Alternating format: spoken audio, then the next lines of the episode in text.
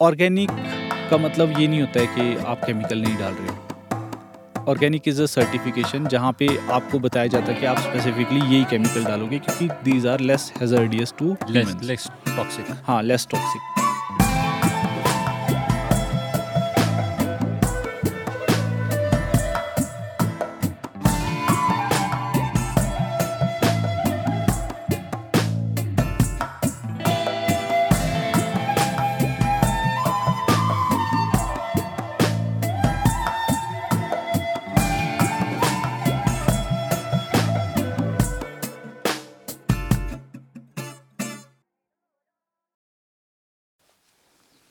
ठीक आ रही है ना आवाज़? हाँ आवाज़ सही आ रही है। क्लास कितना सही वेदर है यहाँ पे इस टाइम क्या लगता है आपको बारिश होगी अभी? बारिश नहीं होगी आज।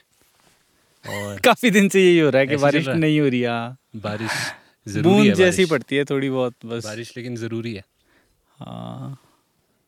बमरे घूम रहे हैं। भवरे घूम रहे हैं। बारिश की है कोई इंडिकेशन जैसे बारिश होती है? अगर आपको कैसे पता लग रहा है अभी बारिश होने वाली है? फोरकास्ट तो है ना। हाँ। तो तो पहले कैसे करते थे?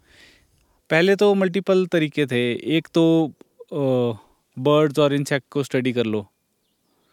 अच्छा। जैसे चींटियों के पर निकल आते हैं बोलते नहीं है? हाँ हाँ हाँ हाँ हाँ। वो भी एक साइन होता था कि बारिश आने वाली है। वो सारी वो वाली चींटियाँ जो बाहर निकल आती जिनके पंख निकले होते थे।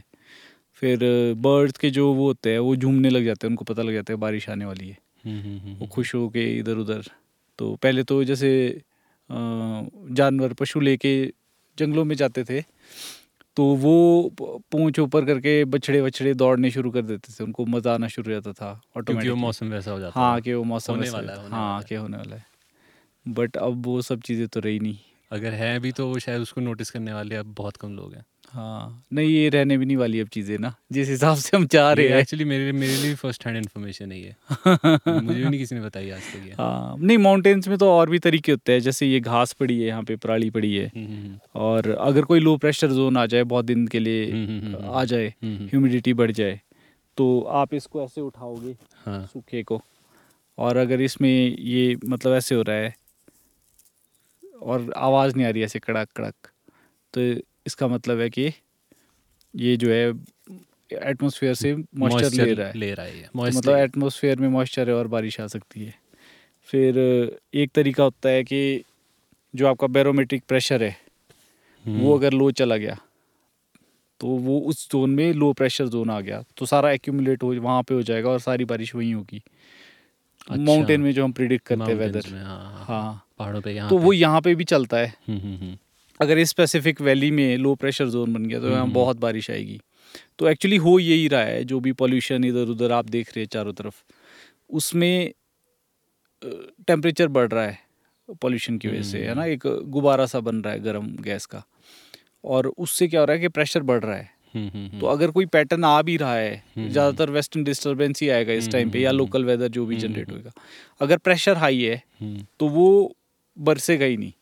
प्रेसिपिटेशन ये कुछ नहीं होगा उसमें। हम्म, हम्म, हम्म, तो मेजर प्रॉब्लम यही है कि जितना ज़्यादा ये पॉल्यूशन बढ़ता रहेगा ग्रीन हाउस गैसेस की मात्रा बढ़ती रहेगी। जैसे अभी फ़िलहाल इस हमारे स्पेसिफिक एरिया में क्या हो रहा है कि उत्तराखंड में फॉरेस्ट फायर चल रही है दुनिया भर की। सारा वहाँ से पॉल्यूशन जो है हमारी वैली में अंदर। आके बैठ गया है। तो यहाँ पे अगर लो प्रेशर जोन नहीं बन रहे तो हाई प्रेशर जोन में एक और ख़तरनाक चीज़ होती है ओला आने के चांसेस उसमें ऐसा होता है एक शावर यहाँ पे पड़ा एक शावर वहाँ पे हम्म, पड़ा। हम्म, हम्म, हम्म, और प्रेशर इतना हाई होता है कि उसकी फॉर्मेशन बड़ी इजीली हो जाती है। हम्म। तो सारा का सारा टेम्परेचर डिफरेंस का ही गेम है। तो ये हाई प्रेशर और लो प्रेशर जोन्स में जो हम्म हम्म। ऊपर नीचे। अच्छा हेलिंग में एक चीज़ जैसे अगर हेलिंग पहले इतनी ज़्यादा शायद लो एल्टीट्यूड पे नहीं होती थी हेलिंग हाँ और अब लो लो एलिवेशन पे भी हेलिंग का काफ़ी अनप्रडिक्टेबल हो गई है हेलिंग अब हो भी सकती है नहीं भी हो सकती आई थिंक हेलिंग का सबसे मेन तो जंगल का कम होना है जो मुझे लगता है। हम्म। क्योंकि जो जो इसके क्या कहते माउंटेन के जो फेसिस है वो हमने बैरन कर लिए खाली कर लिए काट काट के। और एप्पल तो उल्टा करता है मतलब वो ज़मीन का मॉइस्चर बाहर को फेंकता है। हम्म, हम्म, हम्म, तो अगर एप्पल कवर है भी है तो उससे कोई फ़ायदा नहीं है ज़्यादा। हम्म, हम्म, हम्म, तो हेलिंग तो मेन रीज़न तो ये है जो बढ़ा है। ग्रीन कवर हमने कम किया है ग्रीन कवर नहीं specifically forest forest cover specifically forest cover forest cover हाँ। क्योंकि जो अ, वो चाहे ओक है चाहे मतलब देवदार का जो पेड़ है इनका काम बेसिकली ये होता था कि ये अभी भी जैसे आप कुछ पर्माकल्चर और उससे रिलेटेड स्टडीज़ करोगे हम्म, हम्म, उसमें वो हीट वेव को बैरियर देने के लिए इन्हीं प्लांट्स की बात करते हैं। हम्म, हम्म, कि जैसे आपका ये स्पेसिफिक एक एरिया है हम्म, और आपको लग रहा है उस तरफ़ से हीट वेव आ रही है सामने की तरफ़ हम्म, से हम्म, तो आप वहाँ पे बैरियर्स लगा दो। ठीक है। जैसे आप इस खेत को देखोगे थोड़ा सा आगे जाओगे हम्म, तो आपको सामने जो है ओक के बहुत सारे ट्रीज दिखेंगे। हम्म, हम्म, हम्म, तो उस एरिया से जो भी आ रहा है पहले वो उसमें टकरा वहाँ टकराता है। तो आपने एक तो बैरियर बना है हाँ नेचुरल बैरियर नेचुरल है। हमारे तो दोनों साइड है इस तरफ़ को देवदार का है। हाँ। लेकिन हमें नीचे से नहीं है नीचे से तो नीचे से हीट वेव्स आती है। और तो- जैसे मैं देख रहा था यहाँ पे डैम है। हाँ डैम भी है। इसका भी कुछ है रोल की पहले जब डैम नहीं था या मुझे ज़्यादा फील ऐसा कुछ नहीं हुआ। ऐसे बोल रहे थे कि बारिशें बहुत होगी हाँ, हाँ, लेकिन ऐसा कोई कुछ भी कुछ नहीं कोई कोई ऐसे कोई मेरे नहीं हाँ क्योंकि आई थिंक लेक ही बहुत छोटी है। इतना ज़्यादा पानी हाँ, जो है इकट्ठा नहीं है। है हाँ बहुत ही छोटा है। ये भी है। ये है। तो सर आपका कितना टाइम हो गया आपको इस एक्सपीरियंस आपका जो है? थोड़ा सा शेयर करो आप इसमें। फ़ार्मिंग का कब आए आप? आपने कैसे स्टार्ट किया? What motivated you I think farming तो जनरेशन से चल रही है। मतलब लैंड भी वैसे ही है। मतलब पुश्त दर पुश्त आगे चलती जा रही है। बट आई थिंक स्पेसिफिकली अगर एप्पल या फ्रूट ग्रोइंग की बात की जाए जो कि इस टाइम पे कैश क्रॉप है हमारी तो वो स्टार्ट किया था अ, दादा ने। तो विच मीन्स कि मैं थर्ड जनरेशन फार्मर हुआ एप्पल ग्रोइंग में। तो इसमें बचपन से ही हम लोगों ने देखा कि सेब कैसे ग्रो किया जा रहा है कैसे उस टाइम पे किस तरीके की प्रैक्टिस किया जाती थी। सारा उठा के लेके जाना होता था हम्म। और आ, उस टाइम पे जो बॉक्सेस थे वो लकड़ी के होते थे। अब कार्टन आ चुका है। तो जो चेंजेस थे सारे हमने मतलब हमारी जनरेशन ने ही वो चेंजेस देखे सारे पूरे के पूरे। हम्म। और उस तर उस टाइम पे कौन सी प्रैक्टिस होती थी? फिर धीरे धीरे जब टेक ओवर किया पापा वगैरह की जनरेशन ने तो उन लोगों ने कैसी प्रैक्टिसेस की? क्योंकि वो एक टाइम था नाइन्टीज़ मिड नाइन्टीज़ का जब से केमिकल का ट्रेंड हाई लेवल पे शुरू हुआ। और जो हमारा 2000 का जो फ़र्स्ट डेकेड था उसमें हाई लेवल पे हम लोगों ने केमिकल्स के ऊपर गए और ये माना कि केमिकल्स के अलावा खेती सेब की जो है वो नहीं हो सकती। नहीं हो सकती। और खादों के ऊपर बहुत ज़्यादा ज़ोर रहा। फिर 2011-12 में वेदर के जो पैटर्न्स थे वो दिखने शुरू हो गए थे। ओला कहीं पे आना ये वो आना। और धीरे धीरे मुझे भी रियलाइज़ हो गया था कि वेदर जो है वो चेंज हो रहा है।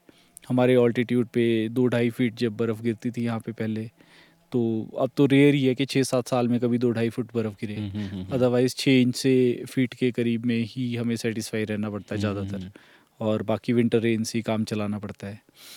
तो दिख रहा है टेम्परेचर चेंजेस दिख रहे हैं वेजिटेशन के चेंजेस दिख रहे हैं कि किस तरीके से जो पुराने जो हमारे घास थे हम्म, हम्म, जिसको हम वीड बोलना शुरू कर दिया था हम्म, हमने हम्म, हम्म, हम्म, वो कैसे ख़त्म हो गए और नई तरह के घास आने शुरू हम्म। हो गए। और उन्होंने ये टेक ओवर कर दिया सारी स्पीशीज़ के ऊपर। हम्म, वो हम्म, क्यों हुआ? मतलब बहुत सारे क्वेश्चन ऐसे। तो वो एक जर्नी जैसी रही मेरे लिए। लेकिन धीरे धीरे मैंने रियलाइज़ किया कि केमिकल फ़ार्मिंग जो है ज, जितना मर्ज़ी मतलब आप अच्छा क्वालिटी दिखा दो। हम्म, हम्म, हम्म, दिखा दो होती तो हम्म, नहीं है खाली हम्म, होती है। फिर भी कहीं ना कहीं अंदर से एक डिससेटिस्फेक्शन की आप जहर तो डाल ही रहे हो। बिल्कुल। तो 2018 तक मैं हार्डकोर क्लाइंबिंग में था। और बहुत सारे क्लाइंब्स भी किए जैसे उनमें से एक था लद्दाख से नेपाल तक गए हम 47 डेज़ में।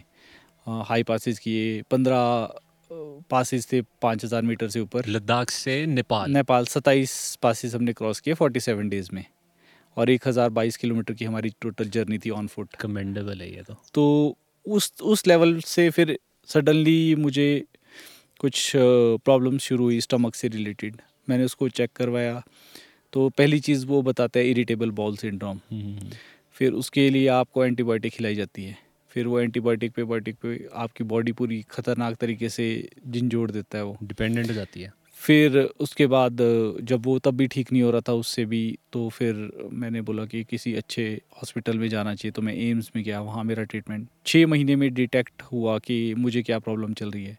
तो फाइनली ओवरऑल यही रिज़ल्ट निकला कि ऑटो इम्यून कंडीशन है, और किस चीज़ से वो डिटेक्ट नहीं हो रहा है, पता नहीं कौन सा केमिकल जो है शरीर में गड़बड़ कर रहा है।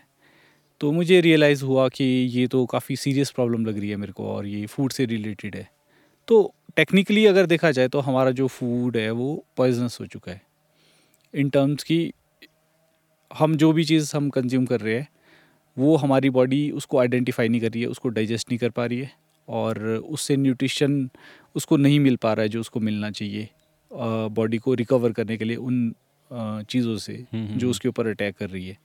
तो इम्यूनिटी हमारी वीक होती जा रही है। और इसमें मेनली जैसे क्या क्या है जैसे? 108 तरह की ऑटोइम्यून कंडीशन है। अच्छा। हाँ अभी एक रिसेंट फार फ़ार्मिंग से रिलेटेड ही साइंटिस्ट की एक पॉडकास्ट जब मैंने सुनी तो वो बता रहे थे कि यूएस में 90 परसेंट लोगों को ऑटोइम्यून कंडीशन हो जाएगा। हो जाएगा हो जाएगा आने वाले टाइम में। इसी रीजन की हाँ, वजह से कि हाँ। उसमें वो जो जिस तरीके हाँ, से हाँ। चीज़ें ग्रो हो इसमें इसमें एक चीज़ नहीं है कि सिर्फ़ आप स्पेसिफिकली कोई ये केमिकल डाल रहे हो।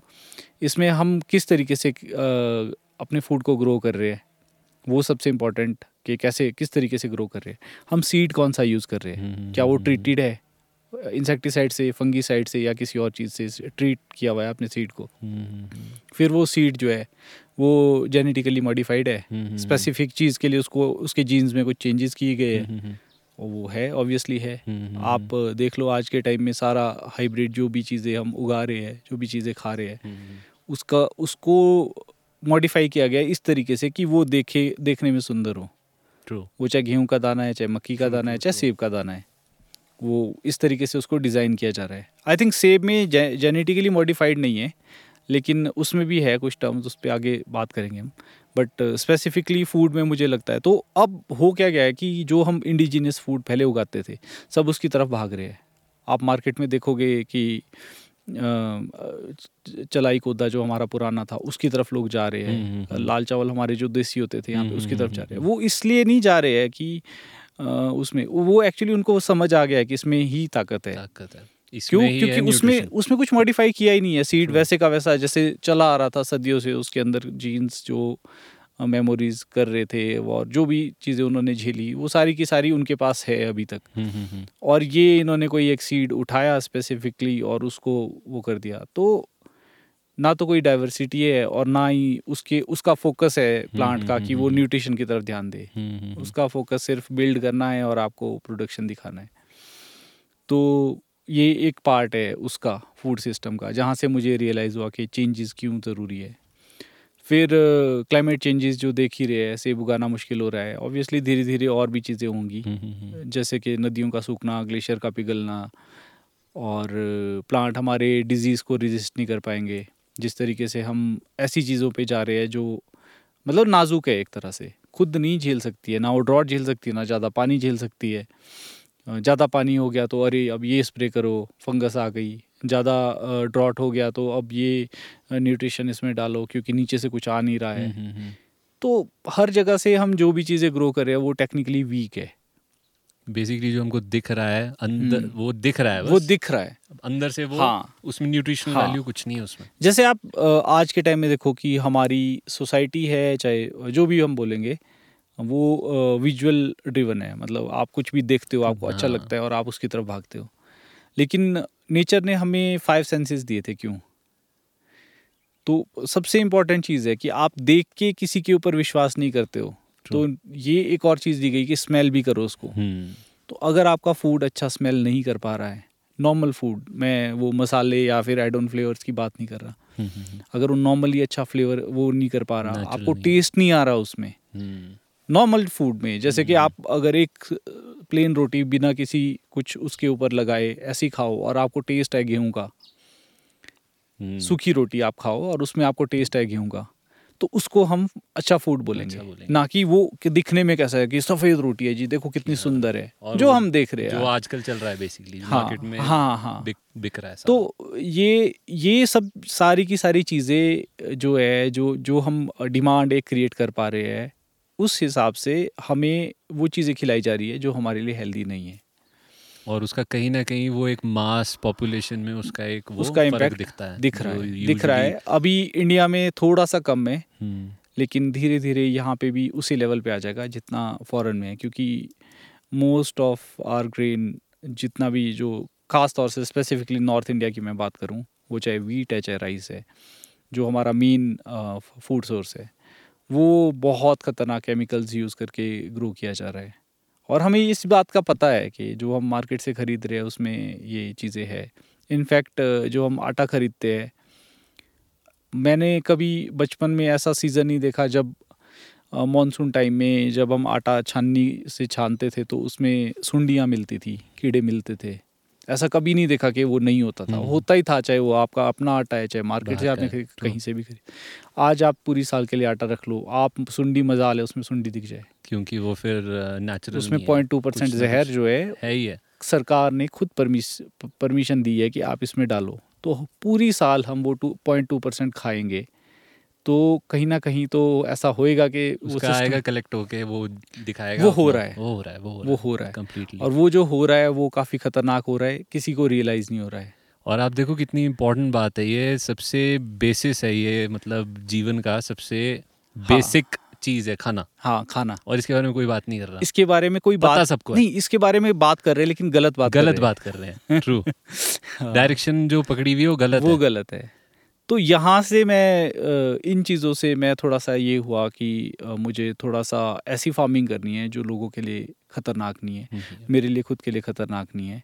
भले ही दूसरे नहीं कर रहे हैं लेकिन मे भी जब मैं कंटिन्यूसली ये चीज़ें करता रहूँगा मेरे सराउंडिंग में और लोग भी करेंगे और वो फिर चेन रिएक्शन में मल्टीप्लाई होता रहेगा धीरे धीरे और अभी मुझे लगता है कि राइट टाइम भी है क्योंकि अभी अगर स्टार्ट करेंगे तो ही हम कुछ सालों में इसको अडॉप्ट कर पाएँगे। क्योंकि एकदम से स्विच नहीं हो सकता। और स्विच इसमें मेरे को तो लगता है सर कब तक करेंगे मतलब केमिकल बेस पे? आप सॉइल हेल्थ आपकी क्योंकि एक टाइम तो आएगा ना जब वो सैचुरेट हो जाएगा और रिस्पॉन्ड करना बंद कर देगा आप पेड़ आपका या जो भी आप उगा रहे हो। ऐसा है पॉसिबल या फिर ये सस्टेनेबल है? नहीं सस्टेनेबल तो कहीं से भी नहीं था। हम्म। जब स्टार्ट हुआ था तब से नहीं था। लेकिन मेन मैं जाता हूँ इसके रीज़न के ऊपर कि क्यों लोग इस चीज़ के ऊपर जा रहे हैं। रीज़न एक ही है कि हमारी क्रॉप विजुअली अच्छी दिखनी चाहिए। तो प्रॉब्लम एंड कंज्यूमर के कंजम्पशन पे है। Consumption जब आप डिमांड ऐसी चीज़ की क्रिएट कर रहे हो आप एक मार्केट में जा रहे हो एक साइड पे कीड़ा लगा हुआ एक टमाटर है। ठीक है? हम्म, हम्म, हम्म। उसमें दस में से दो में कीड़ा लगा है ऑब्वियसली वो इसलिए लगा है क्योंकि उसमें पॉइजन नहीं है। नहीं है ट्रू ठीक है वो थोड़ा सा मुरझाया इसलिए दिख रहा है कि उसमें बिना बात की बहुत चीज़ें स्प्रे नहीं की गई है। उसको नेचुरली रहने दिया गया है। तो उसका फ़ायदा क्या होगा कि अगर आप उसको कंज्यूम करोगे आप उसको डाइजेस्ट कर पाओगे? क्योंकि जब एक कीड़ा डाइजेस्ट कर पा रहे तो आप भी कर कर पाओगे। पाओगे। और दूसरे में अगर कीड़ा नहीं उसको खा पा रहा आप खाओगे तो आपका क्या होगा उसमें? तो वो क्लियर क्लियर से समझने वाली चीज़ है कि हम विजुअली अट्रैक्टिव चीज़ों की तरफ़ जा रहे हैं कि ये देखने में अच्छी है उसको खरीद रहे और वहाँ से एंड कंज्यूमर क्या बोला कि यार जब मेरा प्रोडक्ट पूरी साल की मेहनत करके और इतना मैंने इसमें ये किया है आउटपुट किया उसमें एक कीड़ा लग गया छोटा सा उसने छेद किया है इस वजह से मार्केट में बिक नहीं रहा है स्पेसिफिकली अगर सेब की बात की जाए। हम्म, हम्म, हम्म। तो मैं इसमें जहर क्यों नहीं डालूं? तो तीन स्प्रे जहर की बिल्कुल, करेगा। बिल्कुल बिल्कुल। तो हम मैं जो चाह रहा हूँ मैं चाह रहा हूँ कि एंड कंज्यूमर हमारा मोटिवेटेड हो इस चीज़ के ऊपर कि मुझे वो प्रोडक्ट सिलेक्ट करना है जिसमें जहर नहीं है जिसमें न्यूट्रिशन है। नॉट ना कि कि वो, कि वो देखने, में सुंदर है ना उसमें न्यूट्रिशन है और दुनिया भर का उसमें आपके लिए पॉइजन भरा हुआ है। तो ये एंड मैसेज जो है वो मैं एक्चुअली देना चाह रहा हूँ कि किसी तरीके से एंड कंज्यूमर को समझ आए कि क्या चीज़ें हो रही है। और और फिर धीरे धीरे ऑब्वियसली हमारे फार्म की इम्यूनिटी या फिर हमारे जो फील्ड्स है उनकी इम्यूनिटी भी धीरे धीरे बढ़ेगी। उसके बहुत सारी टेक्निक्स है बहुत सारे तरीके है। एक स्लो प्रोसेस है जिस प्रोसेस से हमने उसको डिप्लीन किया था ख़त्म किया था हम्म, उसी प्रोसेस से हम उसको वापस रिस्टोर करेंगे। उसमें थोड़ा टाइम लगेगा। और अगर कंज्यूमर फार्मर्स को सपोर्ट कर रहा है इस चीज़ को करने के लिए तो ऑब्वियसली वो दोनों के लिए फ़ायदेमंद है। उनको end of the day nutrition products मिलेंगे। जैसे अब फार्मर को तो आसान है जो वो खुद प्रोड्यूस कर रहा है उसमें केमिकल डालना बंद करके वो खुद अपना वो कंज्यूम कर सकता है। हाँ एक गिल्ट फ्री हाँ। और लेकिन एंड कंज्यूमर के पास ये ऑप्शन ऑप्शन नहीं है। तो ये समझना बहुत ज़रूरी है और दूसरा एक स्पेसिफिक चीज़ के ऊपर जाना जैसे कि आज के टाइम में हम गेहूँ पे बहुत डिपेंडेंट है और गेहूँ एक ऐसी क्रॉप है जिसके लिए बहुत सारे रिसोर्सेज हमारे लग रहे हैं वो चाहे एनर्जी है क्यों क्योंकि आपको पानी पहुंचाना है पानी कैसे पहुंचाओगे आपको पंप लगेगा अ, बहुत सारे चैनल्स के ऊपर आपको वर्क करना पड़ेगा। तो आपको ऐसी क्रॉप्स लगाना जैसे आपको मैंने देखा है ड्राई एरिया में बाजरा होता है हम्म। तो आपको कम से कम साल में अगर एक महीना आप बाजरा कंज्यूम करोगे आपको different kind of energy source तो मिल ही रहा है लेकिन उसके अलावा आप एक प्रेशर भी नहीं डाल रहे हो किसान के ऊपर कि आप गेहूँ उगाओ। सही बात है। तो डाइवर्सिटी की तरफ़ जाना पड़ेगा। हम हर दिन ब्रेड परांठा और ये नहीं खा नहीं सकते। सकते। हमें अ, मक्की की रोटी भी खानी चाहिए खानी चाहिए। हमें बाजरे की रोटी भी खानी चाहिए। हमें जौ की रोटी भी खानी चाहिए। और जैसे यहाँ पे पहाड़ों में तो चलाई कोदा इस टाइम पे रेट सौ रुपये से ऊपर हो गया है। हम्म, और वो कम्प्लीटली ड्रॉट रेजिस्टेंट और ऐसे बोला जाता था कि जब अकाल पड़ता था तो सिर्फ़ यही यही अनाज उग पाता था यही अनाज हम खा पाते, खा पाते थे। थे। गेहूँ होना तो बहुत मुश्किल लाइफ सेवर मैं मानता हूँ गेहूँ एक प्रिविलेज है सबसे ज़्यादा उसमें कार्बोहाइड्रेट है। लेकिन क्या आपको उतने सारे कार्बोहाइड्रेट की ज़रूरत है एक्चुअली या उसके अलावा आपको दूसरे न्यूट्रिशन की भी ज़रूरत है? ये समझना बहुत ज़रूरी है। तो ये डाइवर्सिटी के ऊपर हम लोगों को फोकस करना फोकस चाहिए। करना चाहिए। और इसमें सर क्या क्या प्रैक्टिसेस हैं जैसे कि एक आपने पहले भी कहा था परमा कल्चर हम्म। और रीजनरेटिव फ़ार्मिंग है। हाँ। तो इसमें आप प्रैक्टिस कर रहे हैं रीजनरेटिव फ़ार्मिंग हाँ। और इसमें आपका क्या एक्सपीरियंस है इसके बारे में? हाँ पहले तो थोड़ा सा मैं ये क्लियर करना चाहता हूँ जो भी हमारे देखने वाले लोग होंगे उनके लिए कि ऑर्गेनिक का मतलब ये नहीं होता है कि आप केमिकल नहीं डाल रहे हो। ऑर्गेनिक इज़ अ सर्टिफिकेशन जहाँ पे आपको बताया जाता है कि आप स्पेसिफिकली यही केमिकल डालोगे क्योंकि these are less hazardous to less toxic हाँ लेस टॉक्सिक बट इसका मतलब ये नहीं है कि ये जो है कम्प्लीटली केमिकल फ्री फ़ार्मिंग है। Then we have natural farming which means आप कोई भी उसके ऊपर स्प्रे या फिर खाद डाल रहे हो वो नेचुरल रिसोर्सेज से ही कलेक्ट करके डालोगे which is much better than organic farming तो अगर कोई नेचुरल फ़ार्मिंग कर रहा है it is much more better than organic farming but हमारे पास इस टाइम पे सॉल्यूशन क्या है? एकदम से मैं स्विच बंद कर देता हूँ और मैं बोलता हूँ कि मैंने बंद कर दिया सब कुछ डालना अब जो पेड़ मेरे को देगा वही मैं लूँगा। तो वो ऐसे अर्थ के लिए सस्टेनेबल होगा एनवायरनमेंट के लिए सस्टेनेबल होगा लेकिन फार्मर के लिए नहीं होगा। नहीं वो तो मर जाएगा। हम्म, और फार्मर अगर आपके धीरे धीरे ख़त्म होते गए तो ऑब्वियसली आपके फ़ूड सोर्स जो अभी बोल रहे हैं इन्फ्लेशन आ रहा है हर चीज़ महँगी हो रही है ये महँगी नहीं हो रही है। किसानों को उचित दाम मिलने शुरू हो रहे हैं। उनको भी मिलना सही- चाहिए इतना। दे दे अ, मतलब उनको ऑब्वियसली आप सब्सिडी से कब तक फार्मर का पेट भरोगे? वो जो उपजा रहा है उसको उसको उतना तो मिलना चाहिए। फॉर एग्ज़ाम्पल आप सेब ही लेके हम्म, जाते हो अगर आप मार्केट में हमारे एग्ज़ाम्पल हाँ, अगर हम हाँ। सेब लेके जाते हैं तो वो ट्वेंटी टाइम्स ज़्यादा बिक रहा है। मतलब हमको उसको कुछ नहीं मिलता। हम्म। मार्केट में जब वो मिल बिक रहा है जिस रेट पे वो वो उसका अगर हमको मैं कहता हूँ दस बीस परसेंट है जो हमको मिलता है हाँ। तो ऐसे अब अगर हमको भी अगर रेट मिलना शुरू होगा तो उसको जनता इन्फ्लेशन कह रही है हाँ। क्योंकि वो अल्टीमेटली एंड प्रोडक्ट आपका महँगा हो रहा है। हाँ। तो ठीक है इन्फ्लेशन भी होगा। चलो ये तो थोड़ा सा इकोनॉमिक्स चीज़ है हमें ज़्यादा समझ नहीं आती। बट मुझे ये लगता है कि फार्मर को उसके प्रोड्यूस का अच्छा दाम मिलना, मिलना चाहिए, चाहिए। ताकि वो और मोटिवेटेड हो और हम्म। अच्छी चीज़ें और और अच्छी प्रैक्टिसेस करने के लिए। लेकिन अच्छी अच्छी प्रैक्टिसेस जो है उसमें जो लाइन है वो डिफाइन करना बहुत ज़रूरी है। क्योंकि। उसके ऊपर कोई लगाम नहीं है। तो ये जो रीजनरेटिव इज़ लाइक कि आपने पहले चीज़ें ख़राब कर दी है, आप इसको एक्सेप्ट करो। मैं मानता हूँ कि मैंने मैंने तो चलो नहीं किया, लेकिन मेरे से पहले जो मेरी जनरेशन्स थी, वो भी मैं मैं ही मानूँगा। और उन लोगों ने जो चीज़ें की, उस हिसाब के, उस टाइम के हिसाब से जो उन्हें बताया गया, उस हिसाब से जो उन्हें प्रैक्टिस की, वो आई थिंक मतलब एनवायरनमेंट के लिए वो अच्छी नहीं थी।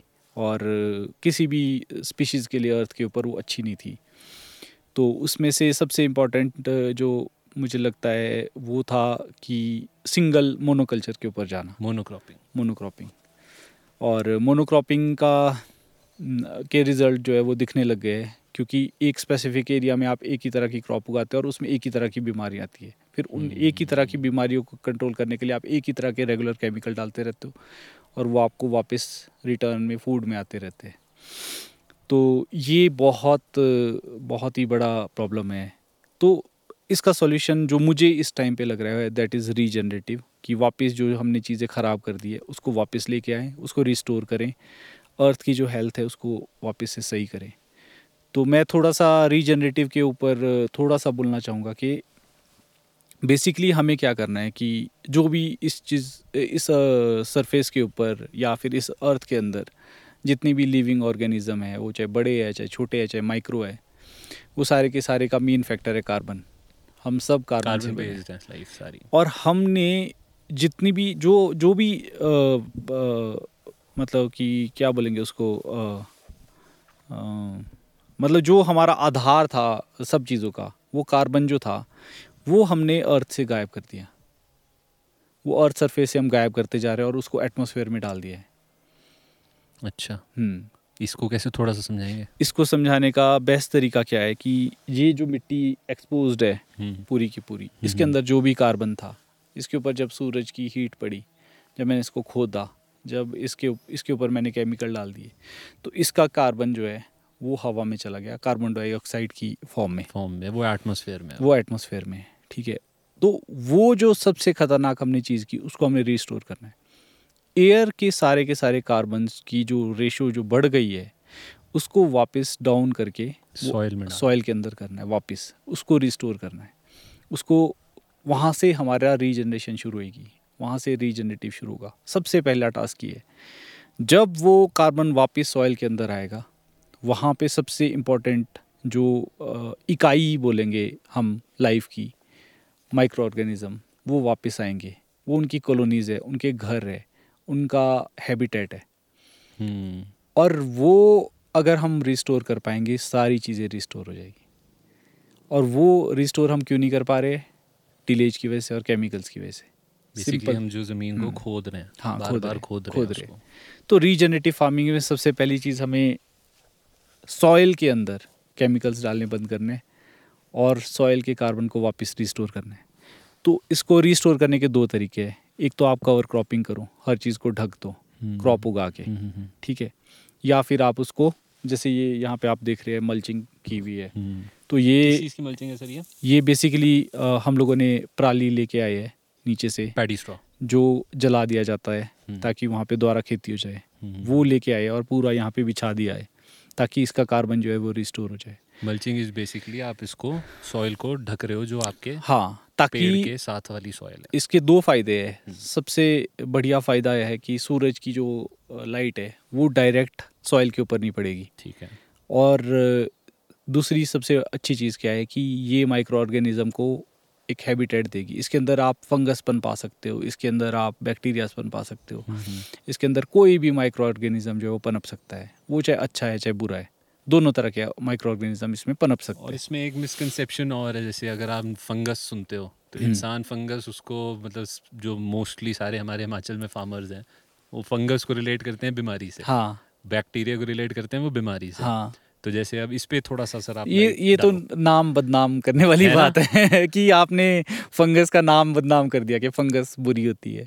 आई थिंक काफ़ी कम फंगस जो है बुरी होती है। हमें ये हाँ। समझना बहुत ज़रूरी है कि Exactly. ये भी रीजनरेटिव फ़ार्मिंग का ही पार्ट है कि it is all about disease suppressive soil आपकी सॉइल जो है वो डिज़ीज़ को प्रमोट ही ना करे वहाँ पे अच्छी फंगस हो जो ख़राब फंगस को आने ही ना दे तो सिस्टम सही चलेगा।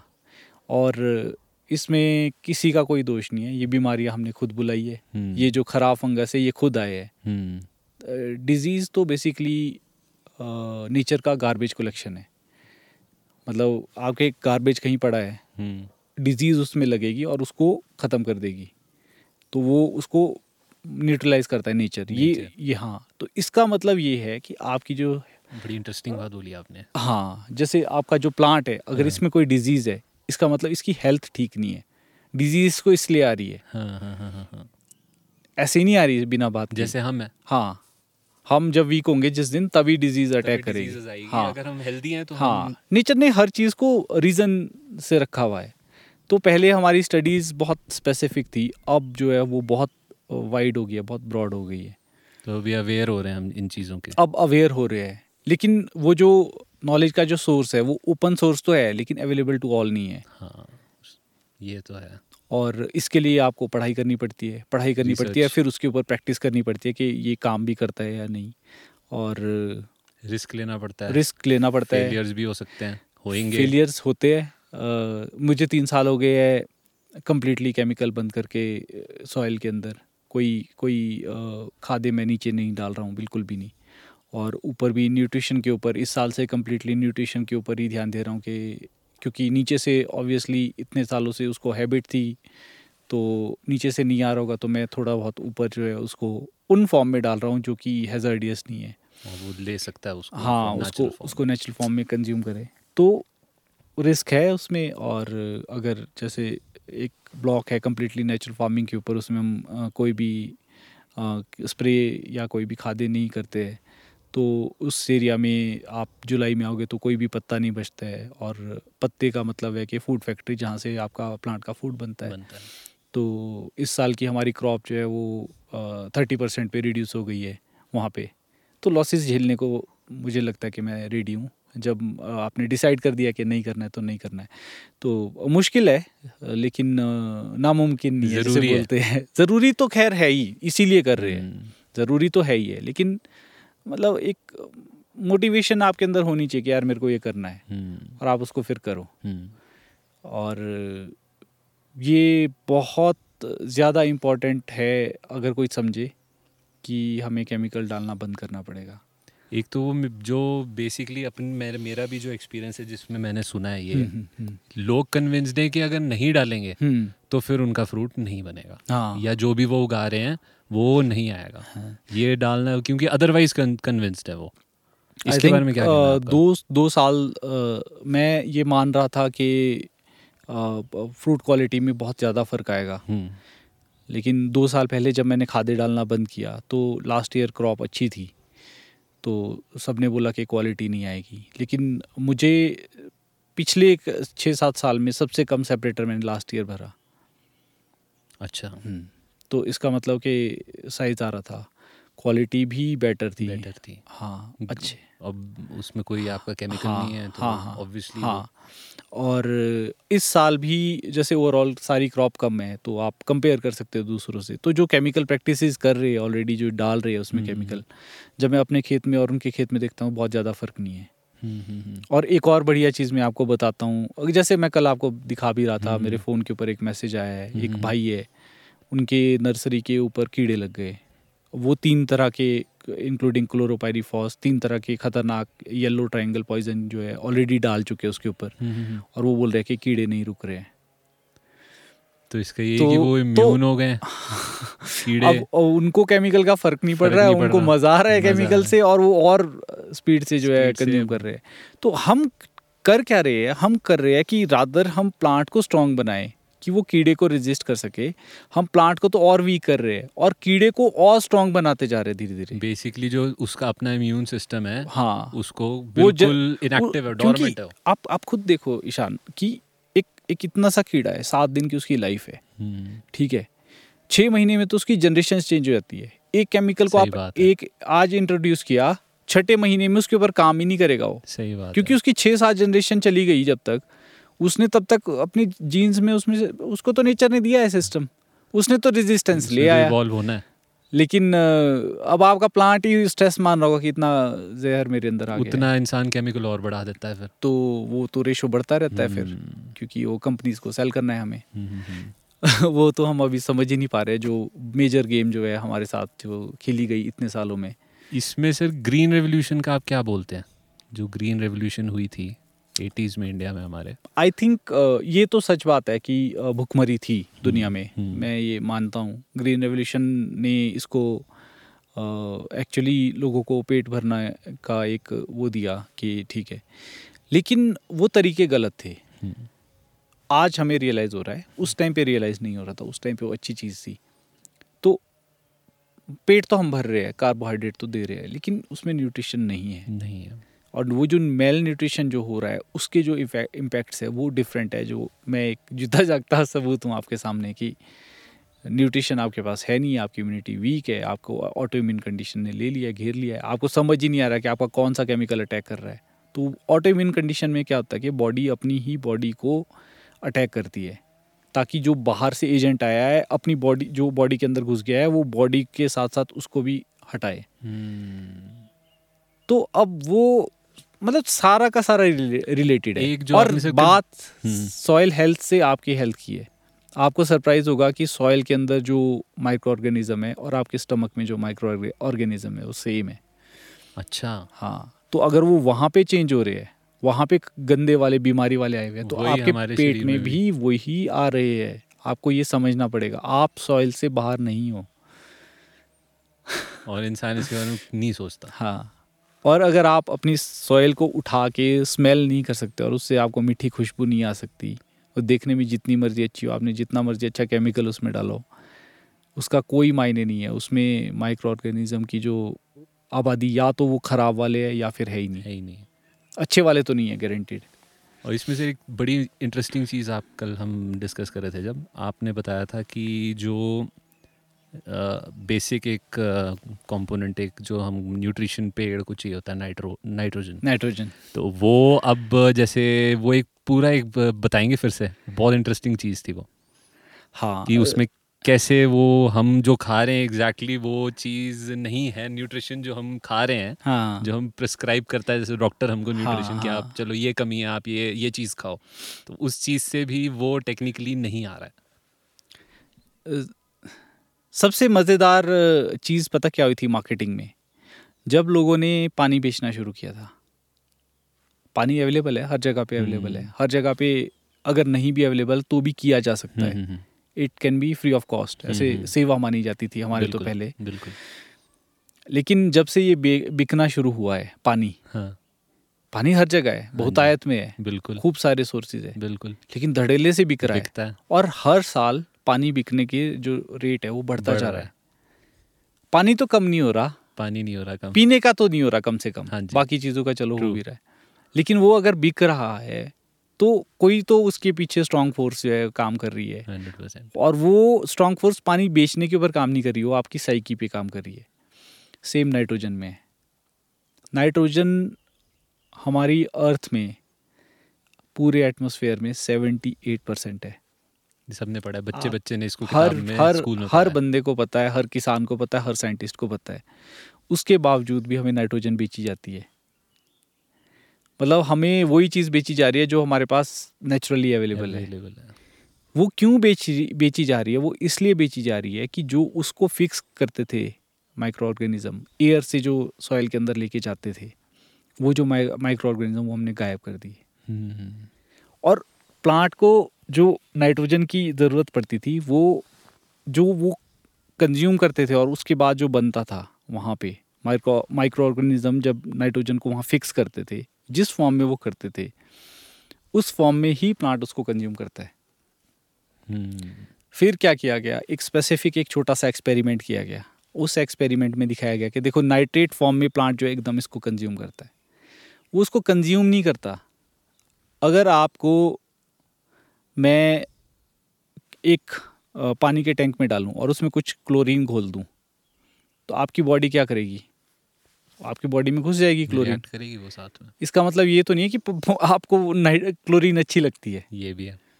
तो इसका मतलब ये नहीं है कि नाइट्रेट को अगर प्लांट की उसने अट्रैक्ट किया जड़ों ने हम्म, हम्म, तो इसका मतलब ये नहीं है कि वो प्लांट के लिए अच्छी चीज़ है। हाँ, या वो उसको उसकी मजबूरी है। मजबूरी है। आप आप मेरे मुँह में कुछ चीज़ डाल दोगे और मैं मतलब पेट में कुछ डाल दोगे ज़बरदस्ती वो पाइप के थ्रू वो करके थ्रू या मेरे फीडिंग जोन में मतलब हम्म, स्टमक मेरा फीडिंग जोन जैसे हम्म। इसका पेट सॉयल है हाँ जी हाँ जी वैसे ही हमारा स्टमक पेट में अगर एक बार डाल दिया तो ऑब्वियसली मेरे को मेटाबलाइज करना ही पड़ेगा। जितना हो पाएगा जितना नहीं हो पाएगा बाकी। फ्लश आउट होएगा सेम यही है इसके फीडिंग जोन में हम नाइट्रोजन डाल रहे हैं नाइट्रेट फॉर्म में डाल रहे हैं नाइट्रेट फॉर्म में लेता है जी प्लांट नहीं प्लांट नाइट्रोजन उसको एमिनो फॉर्म में चाहिए होती है अब ये साइंटिफिकली प्रूव्ड है अब।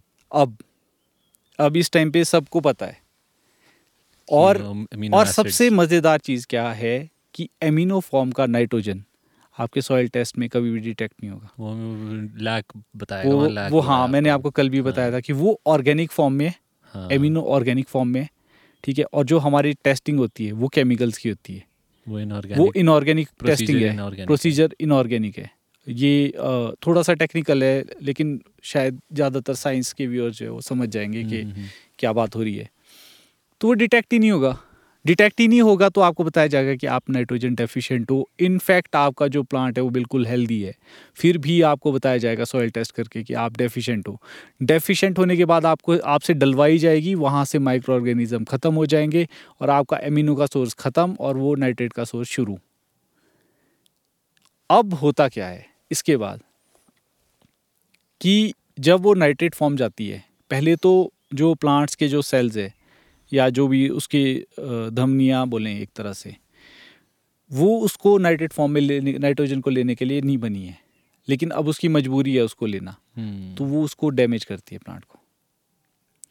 वो उसको प्लांट को डैमेज करती रहती है और धीरे धीरे वो डैमेज बढ़ते रहते हैं उसको रिकवर नहीं कर पाती। सेकंड चीज़ क्या होती है कि उसको नाइट्रेट फॉर्म की नाइट्रोजन को पहले मेटाबोलाइज करना पड़ता है। उसके लिए उसके बहुत सारे रिसोर्सेज लगते हैं। उसको मॉलिक्यूल के बॉन्ड को अगर आपने तोड़ना है तो आपको एनर्जी लगेगी। ऑक्सीजन और वो अलग करना और वो एनर्जी प्लांट के अंदर भी कार्बोहाइड्रेट से ही प्रोड्यूस होती है हम्म, जो प्लांट अपने लिए खुद बनाता है। तो ज़्यादातर प्लांट का फ्रूट को डेवलप करने का या फिर ग्रेन को डेवलप करने का जो एनर्जी है वो तो नाइट्रेट को तोड़ने में ख़त्म हो जाती है। और इसी। बीच इसी बीच इस तरह की दो महीने की ड्रॉट कंडीशन आ जाए। और आपने नाइट्रेट फॉर्म में प्लांट को खाद दी है तो 90 परसेंट एनर्जी उसकी उसी में कंज्यूम हो जाएगी।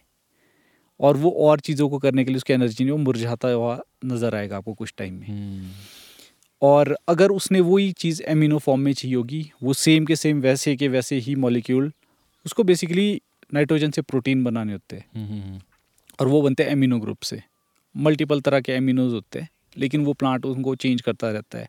अपने हिसाब से रिप्रोडक्टिव है चाहे अम, अ, मतलब ग्रोथ के लिए है। तो दोनों वे में वो जो है अपने हिसाब से उनको यूज़ करता रहता है और दोनों वे से उसको मिलते रहते हैं। अब ये जो एमिनो ग्रुप है ये प्लांट को प्रोवाइड कैसे होते हैं? ये फंगस के थ्रू होते हैं। इसमें सबसे मेन रोल है माइक्रोराइजा फंगाई का। हम्म, जब आपने प्लांट को फंगीसाइड डाल दिया तो माइक्रोराइजा का कांटेक्ट तो पहले ही खत्म। और उसमें फिर डाल रहे हो फिर से आप? फिर आप साथ में नाइट्रोजन डाल रहे हो। तो मतलब हम सीरीज़ ऑफ़ रॉन्ग डूइंग कर रहे हैं। एक नहीं हाँ मतलब डिजास्टर है टोटल डिजास्टर रेसिपी है ये। हाँ तो और ये अब साइंस बता रही है हमें साइंटिस्ट बता रहे हैं तो। हाँ प्रूवन प्रूव हो चुका है। अवेलेबल टू ऑल है लेकिन आपको ढूंढना पड़ेगा कि कहाँ ये ये रिसर्च है फिर जैसे आपने की है रिसर्च अपनी। हाँ नहीं रिसर्च तो नहीं बोलूँगा मैं information is open to all लेकिन आपके ऊपर डिपेंड करता है कि आप सुनना क्या चाहते हो। है। आपको जब इंटरेस्ट ही नहीं है रीजनरेटिव में आपको इंटरेस्ट नहीं है कि नेचुरल वे में आप प्रोड्यूस करो तो आप उसके बारे में नहीं सुनोगे। नहीं आप सुनोगे। उन उन पॉडकास्ट के बारे में या उन रिसर्च के बारे में पढ़ोगे या उन बुक्स के ऊपर देखोगे जाओगे जहाँ पे आपको वो चीज़ें बताई जा रही है जो किसी को सेल करनी है। ये भी है। तो ये नाइट्रोजन का जो सबसे खतरनाक चीज़ जो एंड कंज्यूमर के लिए जाती है क्योंकि मैं कंज्यूमर के ऊपर इसलिए आ रहा हूँ क्योंकि एंड में जाके तो कंज्यूमर ने खाना है उसको। हम्म, तो होता क्या है जब ये नाइट्रेट वाला जो नाइट्रोजन आता है और ऐसे प्लांट के अंदर जो कमी हो जाती है पानी की या रिसोर्सेज की तो जहाँ पे नाइट्रोजन का जो मॉलिक्यूल एमिनो का जो मॉलिक्यूल लगाना था वहाँ नाइट्रेट का मॉलिक्यूल लगा देता है। और वहाँ जो प्रोटीन बनते हैं वो साइंटिस्ट उसको फनी प्रोटीन बोलते हैं। वो एक्चुअली प्रोटीन होती नहीं है लेकिन वो उसकी तरह मिमिक करते हैं कि हम प्रोटीन है। फनी प्रोटीन्स फनी प्रोटीन्स और वो फनी प्रोटीन जो आपके फ़ूड सिस्टम में वो चिपक जाते और हैं। बहुत फनी प्रोटीन्स हैं हमारे अभी शरीर में। और वो जो फनी प्रोटीन्स है वो आपको प्रोटीन की फील तो देते हैं आपकी बॉडी भी बनती है आपका सब कुछ होता है। लेकिन एक्चुअल में जो उनको काम करना चाहिए वो नहीं कर पाते क्योंकि वो प्रोटीन है ही। नहीं है। तो वो आ, मैं देख रहा था पिछली कुछ स्टडीज़ के सडनली कुछ सालों से सबके अंदर यूरिक एसिड बढ़ना शुरू हो गया है। वो यूरिक एसिड कुछ नहीं है वो वो सब वही इकट्ठा हो रहा है बॉडी उसको मेटाबोलाइज ही नहीं कर पा रही है क्योंकि और वो हर फॉर्म में नाइट्रेट हमारे शरीर में घुस रहा है रिजेक्ट कर रही है बॉडी हमारे इतनी अति कर दी हमने मतलब बहुत खतरनाक नहीं है हमारे लिए नाइट्रेट लेकिन किसी चीज़ की आप अति कर दोगे जैसे एक एग्ज़ाम्पल मैं ये भी बोलता हूँ कि हर दिन हमारे को नमक खाने की ज़रूरत होती है। ठीक है एक चम्मच हम नमक खाते हैं सुबह शाम ती- तीन टाइम में। हम्म। अब मैं आपको दस खिलाऊँगा। ओहो। है तो नमक अच्छा है हमारे लिए हमें चाहिए हमें ज़रूरत है उसकी। बट एक्सेस में नहीं। तो सेम नाइट्रेट में हो रहा है। वो एक्सेस क्वांटिटी वो में? अब अब हर जगह पे है हर फ़ूड में है। ऐसी कोई जगह नहीं जहाँ पे नाइट्रोजन डलवाई नहीं जा रही है। अभी भी हमारे जो यूनिवर्सिटी के रिकमेंडेशन है उसमें नाइट्रेट नाइट्रेट ये ये, और ये ये। मेरे ख्याल से उन वहाँ पे भी शायद नहीं पता है ये नॉलेज काफ़ी लोगों को। आई थिंक अगर पता भी है इट्स ऑल अबाउट इग्नोरेंस कि हाँ व्हाट यू चूज़ टू कि लिसन ठीक है यार हाँ कि नहीं यार ये जब ऐसे चल तो रहा है सही। तो वो वहाँ पे जो खतरनाक तरीके से जो हमें फ़नी प्रोटीन खिलाए जा रहे हैं तो ह्यूमन लाइफ जो है काफ़ी फ़नी हो चुकी है। और नाइट्रोजन की जो स्टोरी है मतलब बहुत सारे सोर्सेज जो है, जिस तरीके से जो है, जैसे एक क्रिस्टिन जोन्स करके एक साइंटिस्ट है, उनकी मैं सुन रहा था तो वो बता रहे थे कि जर्मनी में ये ना में ये ना एक्सपेरिमेंट करके एक हो रहा है। तो वहाँ पे क्या कर रहे हैं वो कि एक प्लांट दूसरे को सपोर्ट कैसे करता है? वो क्या करते हैं कि चार से सोलह से अठारह तरह की क्रॉप्स लगा रहे हैं डिफरेंट डिफरेंट एरिया में, जिसमें एक कैश क्रॉप है। और जो जो बाकी क्रॉप है, उसको कवर क्रॉपिंग बोलते हैं। जो कवर क्रॉप्स है, उसका माइक्रोबायोम और उसका ये क्या कहते सूक्ष्म जो जीव है, वो कैसे न्यूट्रिशन इकट्ठा कर रहे हैं सॉइल से भी एयर से भी, दोनों जगह से इकट्ठा कर रहे हैं। और कैसे वो जो है, वो उन प्लांट्स को दे रहे हैं और कैसे वहाँ पे एक सिम्बायोसिस बना हुआ है आपस में। और वो इतने हेल्दी है प्लांट वो बोलते हैं कि अगर फुल पोटेंशियल अगर प्लांट का आपने निकालना है जैसे हम सेब में ही देख लो आप प्रैक्टिस हम कर रहे हैं हर साल फिर हमारे को बोला जाता है कि इसमें थिनिंग करो। प्लांट ने कुछ सोच के तो अपने अंदर इतने फ्रूट लगाए होगे ना उसकी कुछ तो। तो वो अपनी फुल कैपेसिटी पे काम ही नहीं कर पा रहे हैं जो उसकी जीन्स में दी गई है। क्यों? हम्म, क्योंकि उसको वो एक्यूरेट न्यूट्रिशन नहीं आ रहा है। वहाँ पे उन्होंने देखा और उन्होंने ये बोला है इनफैक्ट कि सेब में पाँचों फूल एक साथ आ रहे हैं। आपने देखा? किंग हाँ, king bloom king bloom. Bloom जैसी कोई चीज़ नहीं वो बोल रहे पाँचों फूल एक साथ आ रहे हैं क्योंकि प्लांट के पास पाँचों के लिए एक्यूरेट लेवल ऑफ़ न्यूट्रिशन है। सही बात है। और वो एक बराबर फ्रूट बनते हैं। ये भी है। तो ये ये सारी की सारी चीज़ें वो है जिस साइंस की मतलब ये एक्चुअल में एक प्रोग्रेसिव चीज़ हो सकती है। एक ऐसी भी नहीं नई हाँ। इन्फॉर्मेशन है हाँ। ये एक्सपेरिमेंट बहुत सक्सेसफुल है। छोटा सा एक यूट्यूब पे वीडियो तो है लेकिन इतनी ज़्यादा मतलब पूरा रिसर्च वर्क है। वो फार्मर के पढ़ने हाँ चल रही है कंटिन्यू है। और वो हर दिन उससे निकालते हैं उसकी ऑर्गेनिक टेस्टिंग होती है। हम्म, सॉइल टेस्ट नहीं होता। सॉइल टेस्ट नहीं होता। खाकटा जी थोड़ा आराम फरमा रहे हैं। नहीं नहीं नहीं पी रही। नहीं आ रहा नहीं आ रहा भाई। ठीक है मुझे सही लग रहा है सब कुछ ना। और इसमें सर एक चीज़ मैंने पूछना था जैसे अब जो एक तो कोई इंसान जिसको रियलाइज़ होता है कि हाँ भैया अब ऐसा सिस्टम चल रहा है हाँ और मैं अब लाइन के उस पार जो सवेरा है हम्म। जो एक उगता सूरज उसको देख पा रहा हूँ हम्म। कि हाँ ऐसे भी पॉसिबल है चीज़ें उगाना हम्म। सेब हो गया स्टोन फ्रूट्स हो गए ग्रेन्स हो गई तो इस पे फिर ट्रांजिशन का जो कॉन्सेप्ट है कैसे इंसान ट्रांजिशन करे इसमें अगर वो जाना चाहता है हम्म, इकोनॉमिक्स को भी अपना बैलेंस रखे कि जो आप क्योंकि अगर कोई कमर्शियल फार्मर है हम्म। जिसकी सोर्स ऑफ़ इनकम यही है हम्म। तो वो ट्रांजिशन कैसे करे और क्या उसका बेसिक बेसिक जो मतलब एक पाथ होना चाहिए जाने के लिए क्या आपके हिसाब से क्या है आपके एक्सपीरियंस के हिसाब से मेरे हिसाब से क्या है कि हमें एक सॉल्यूशन दिया गया है और हम सबने माना कि यही सॉल्यूशन बेस्ट है। तो इकनॉमी सबसे ज़्यादा इंपॉर्टेंट होती है कि जब आपकी क्रॉप बिकने जाती है तब आपको उसके पैसे जो मिलते हैं वहाँ पे आपका डिसाइड हो जाता है कि आपकी ईयर कैसी जाएगी। और वो कौन डिसाइड कर रहा है हमारे को एक मार्केट प्लेस दिया गया है और हम उस मार्केट प्लेस के ऊपर लड़ रहे हैं।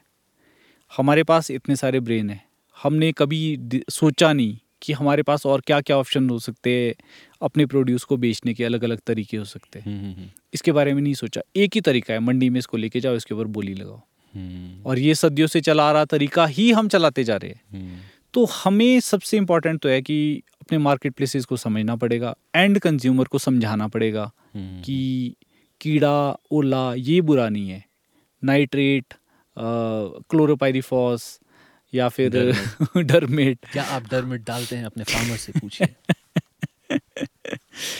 ये ये ज़्यादा इम्पोर्टेंट है है ना? तो वो अवेयर करवाना वो बहुत इंपॉर्टेंट है। एक हम्म। बंदे से नहीं होगा मेरे से नहीं होगा। कलेक्टिवली कलेक्टिव अलग अलग जगहों पे अलग अलग फार्मर हम्म। अलग अलग जोन में जाके अगर ये चीज़ें करे। ये एक बहुत इंपॉर्टेंट चीज़ है। सेकंड मोनोकल्चर को छोड़ना।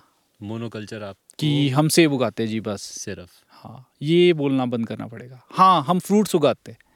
उसके अलावा हम छोटी पेनिल्स छोटी क्रॉप्स भी उगाते हैं। आड़ू है खुमानी है हाँ, पलम है। और नीचे मूली उगा रहे हैं लहसुन उगा रहे हैं। आपने हाँ, दिखा हाँ जी। आपने नहीं दिखा है आई थिंक लेकिन आपको मैं दिखाऊँगा कि एक पूरे खेत में सेब के साथ पूरे विंटर्स में लहसुन उगी हुई थी।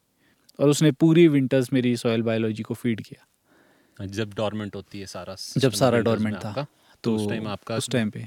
तो वो कवर क्रॉप आपकी सॉइल एक्टिवेटेड है। तो वो वो उगा रहा हूँ मैं। हाँ। उसको मैं सेल कर सकता हूँ। बिल्कुल। जो भी छोटा मोटा मेरा प्रोड्यूस हुआ है उसको भी सेल कर सकता हूँ। लेकिन वो तो मेरी मेन क्रॉप नहीं है। हम्म, हम्म, हम्म, तो कहीं ना कहीं मैं ये नहीं बोल सकता कि मैं सिर्फ़ एप्पल ग्रोअर हूँ। फिर मैं और चीज़ें भी कर रहा हूँ। मैं सब्ज़ियाँ भी उगा रहा हूँ। हम्म, मैं बेरीज भी उगाऊँगा। फोयो भी उगाऊँगा। डिफरेंट डिफरेंट तरह के प्लम भी उगाऊँगा एप्रिकॉट भी उगाऊँगा। तो वो जो डाइवर्सिटी जो आएगी चेरीज भी उगाऊँगा अलग अलग सीज़न पे अलग अलग चीज़ें मैं सेल कर पाऊँगा। हम्म, तो मैं डिपेंडेंट नहीं होगा कि मेरी सेब की क्रॉप के ऊपर। हम्म, कि अगर मेरी सेब की क्रॉप अगर ढीली है तो कोई नहीं मेरे को पेयर थोड़ा पैसा दे देगा। मेरे को थोड़ा ये पैसा दे देगा। तो वो जो बैलेंस आएगा वो हमें मोनोकल्चर से नहीं आएगा। हमारे को क्रॉप्स को मिक्स मिक्स करना ही पड़ेगा। मिक्स करना मिक्स पड़ेगा। करना ही पड़ेगा। वो ठीक भी है जो आप कह रहे थे ना कि जो हाँ। ग्रुप है कैश क्रॉप उसमें आप अगर आप चार तरीके के ग्रुप्स हैं हाँ। उसमें अगर आप उसमें हाँ। लगा रहे हो साथ में हाँ। एक कैश क्रॉप उसमें लगाओ तो वो वही। रीजनरेटिव हाँ। उसका पार्ट है। और न- मतलब फनी चीज़ पता क्या कभी कभी मैं ऐसे सोचता हूँ कि जो काम हमारे लिए काफ़ी सारी स्पीशीज़ कर रही थी उनको हटा के हमने बोला कि ये हम खुद करेंगे। हाँ। जैसे कि प्लोइंग नीचे सॉइल के अंदर। हम्म, अर्थ फॉर्म कर रहा था हमारे लिए सदियों से करता आ रहा था जंगल में अभी भी कर रहा है। उसको बोल तू हट मेरे को खोदने में मज़ा आता है। मैं एक पॉडकास्ट सुन रहा था साइंटिस्ट की और उसमें साइंटिस्ट ने बोला कि मैंने उसको पूछा कि ये देखो ये इसके खोदने के ये ये नुकसान है टिल करने के ये ये नुकसान है। वो तो हैवी टिलेज मशीन से करते हैं तो हाँ, बहुत तोड़ फोड़ होती है हाँ। उसमें। तो तुम कर क्यों रहे हो? देखो हम दिखा रहे हैं सब कुछ। कहते मुझे मज़ा आता है। कहते ये ये सबसे सही सटीक और ट्रू आंसर दिया बंदे ने कि यार मेरे को मेरे को वो जो हल है ना उसको चलाने में मज़ा आता है। जब वो मिट्टी सारी ऊपर हाँ, आ रही है हाँ उसको काम दिख उसको लग रहा है कि काम उसको हो रहा है। उसको वो करने में मज़ा आ रहा है। जैसे आपको जिम जाने में मज़ा आता है। हाँ, तो वो ये बोल रहा है कि यार इसलिए करता हूँ मैं तो कि मेरे को मज़ा आता है उसमें। कहते फिर रीजन सही दिया कि ठीक है भाई ये honest है। ऑनेस्टी के लिए 100 आउट ऑफ़ 100 अदरवाइज़ ये कॉम्पैक्शन को हटाने के लिए टिलेज जो है ज़रूरी नहीं है। और बहुत सारे तरीके हैं। अगर आप बेसिक से स्टार्ट करना चाहते हैं बिल्कुल ही बेसिक से कि एकदम से आपने टिलेज बंद करनी है तो आप पहले फोक यूज़ करो। मोटे मोटे ढेले हम्म। निकालो। यहाँ पे भी हमारे आ, मतलब एक तरह से गुरुजी बोलते हैं उनको पंकज नेगी जी है। वो हाँ जी। बहुत टाइम से बोल रहे हैं ढीले निकालो हाँ। जी हाँ जी। क्यों क्यों खोद रहे हो? क्यों फाड़ रहे हो उसको? इसके अंदर माइक्रोराइजा के नेटवर्क होंगे या और चीज़ें होंगी। उसको क्यों मार रहे हो? क्यों क्यों क्यों आपका अर्थ फॉर्म गायब हो गया है? और इनफैक्ट जब वो पहली बार आए थे उस टाइम पे मैंने इतना स्टार्ट नहीं किया था मैं सोच रहा था कि इसको करूँगा। तो जब वो ऑर्चर्ड में आए तो उन्होंने भी ये बात बताई मुझे कि अर्थ फॉर्म कहाँ है? तो बिल्कुल मैंने बोला नहीं है। लेकिन अब जब वापस आया है अब दिखता है नीचे जब मैं कभी ढीला निकलता है और उसके अंदर वो छेद किए हुए है उसने हाँ। पूरा प्लो किया हुआ है। हाँ, तो फिर अच्छा लगता है। अच्छा लगता है देख अच्छा लगता है। बिल्कुल।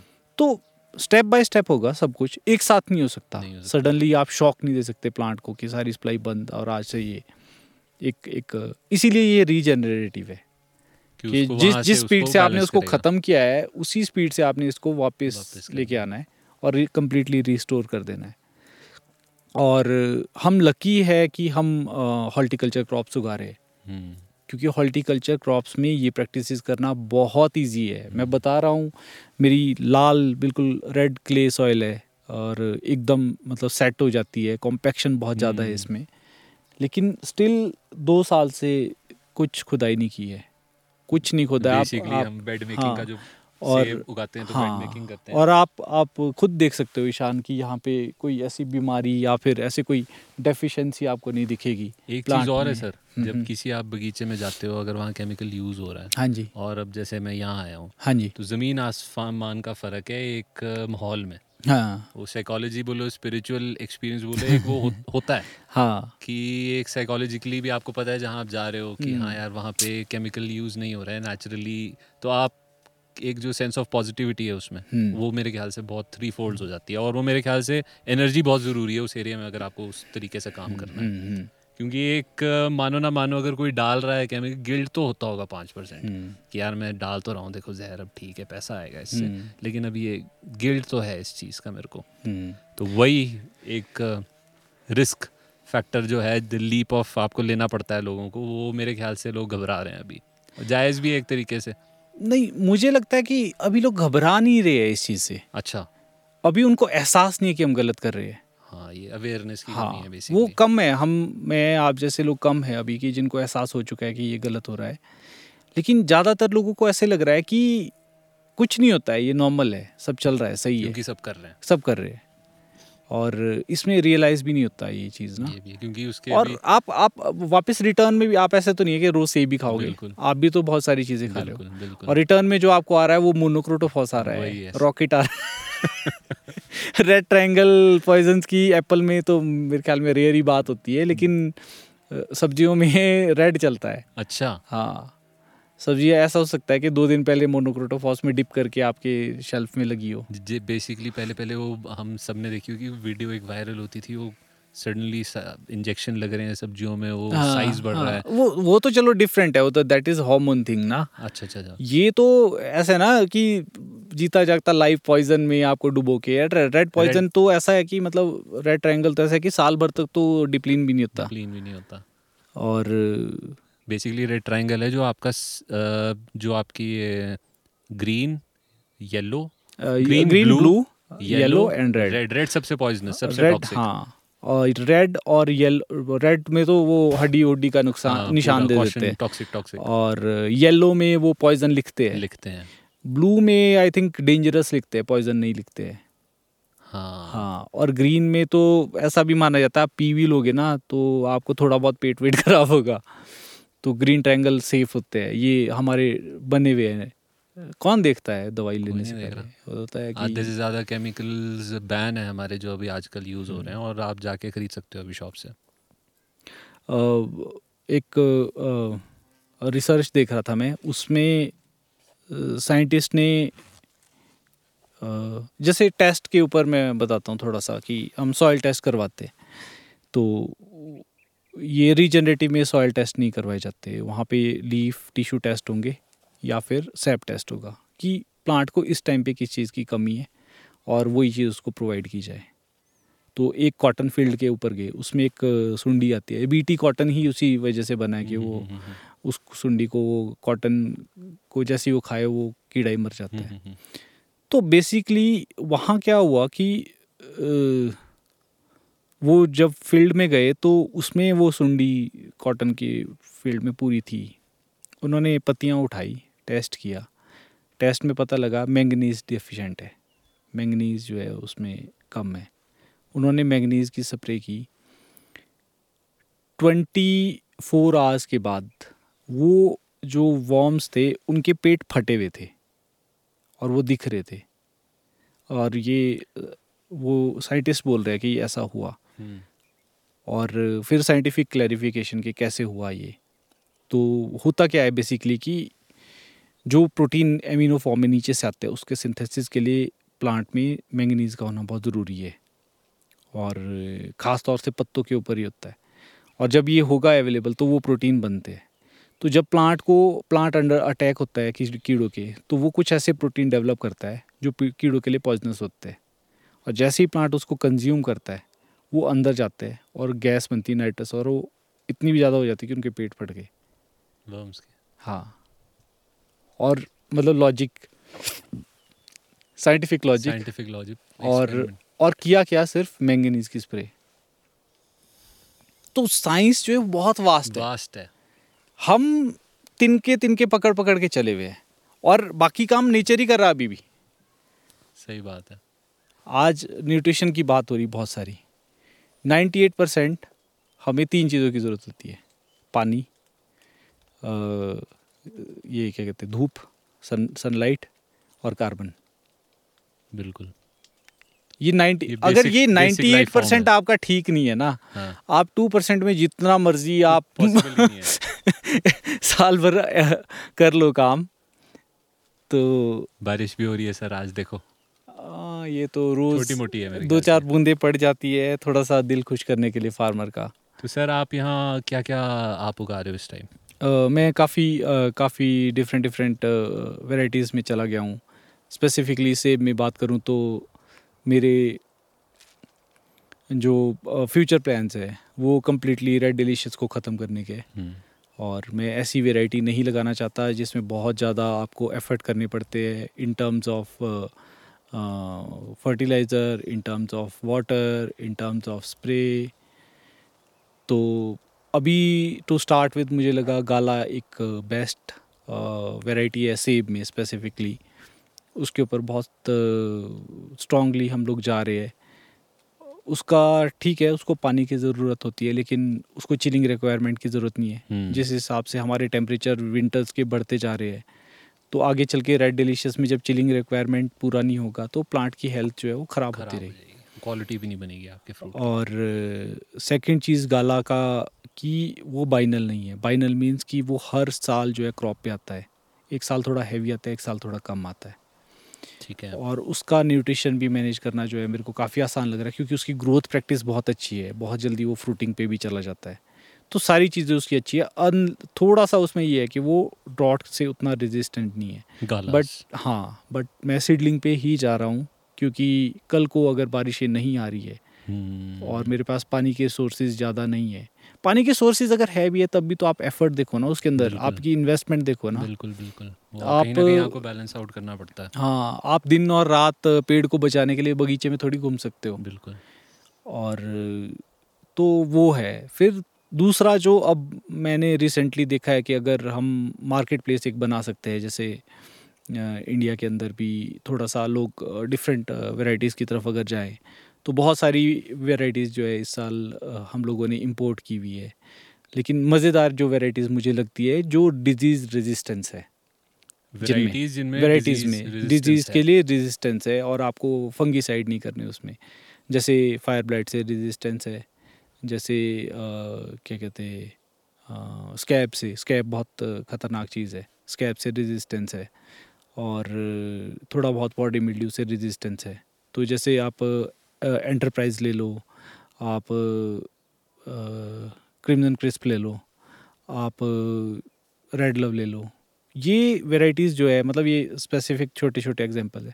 इसके ऊपर जाने का एक मेरा ये लॉजिक है कि इसमें कुछ नहीं ज़्यादा से ज़्यादा बीच में अगर आप एक एक लाइन एक वॉल पूरी फ्रूट की बना दो तो कम से कम एक सेगमेंट में जो बीमारियाँ आपकी फैली हो दूसरे में नहीं फैलेगी। हम्म, उसके अलावा फोयो को इंट्रोड्यूस किया है बीच बीच में यहाँ पे भी आपने देखा होगा एक पीछे पेड़ लगाया है हम्म। फोयो का। वो भी बैरियर के लिए कि बीच में अगर एक फोयो का पेड़ हो जाए एवरग्रीन रहता है नाशपतियों का बीच में बैरियर लगा दो कहीं पे आपने देखा होगा आड़ू लगे हुए हैं। हम्म, तो वो क्या होगा कि एक सेब में जो डिज़ीज़ आ रही है दूसरे भी नहीं आ रही और बीच में आपको एक ऐसी क्रॉप मिल रही है जो अदर देन ऐसे टाइम में आती है जब सेब सेब जो जब सेब होता है तब नहीं। हाँ तब नहीं है।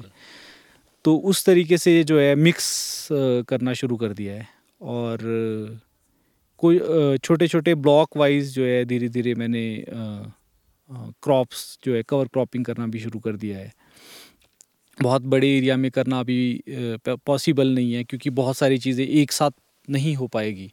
जैसे गार्लिक का भी बता रहे थे हाँ हाँ।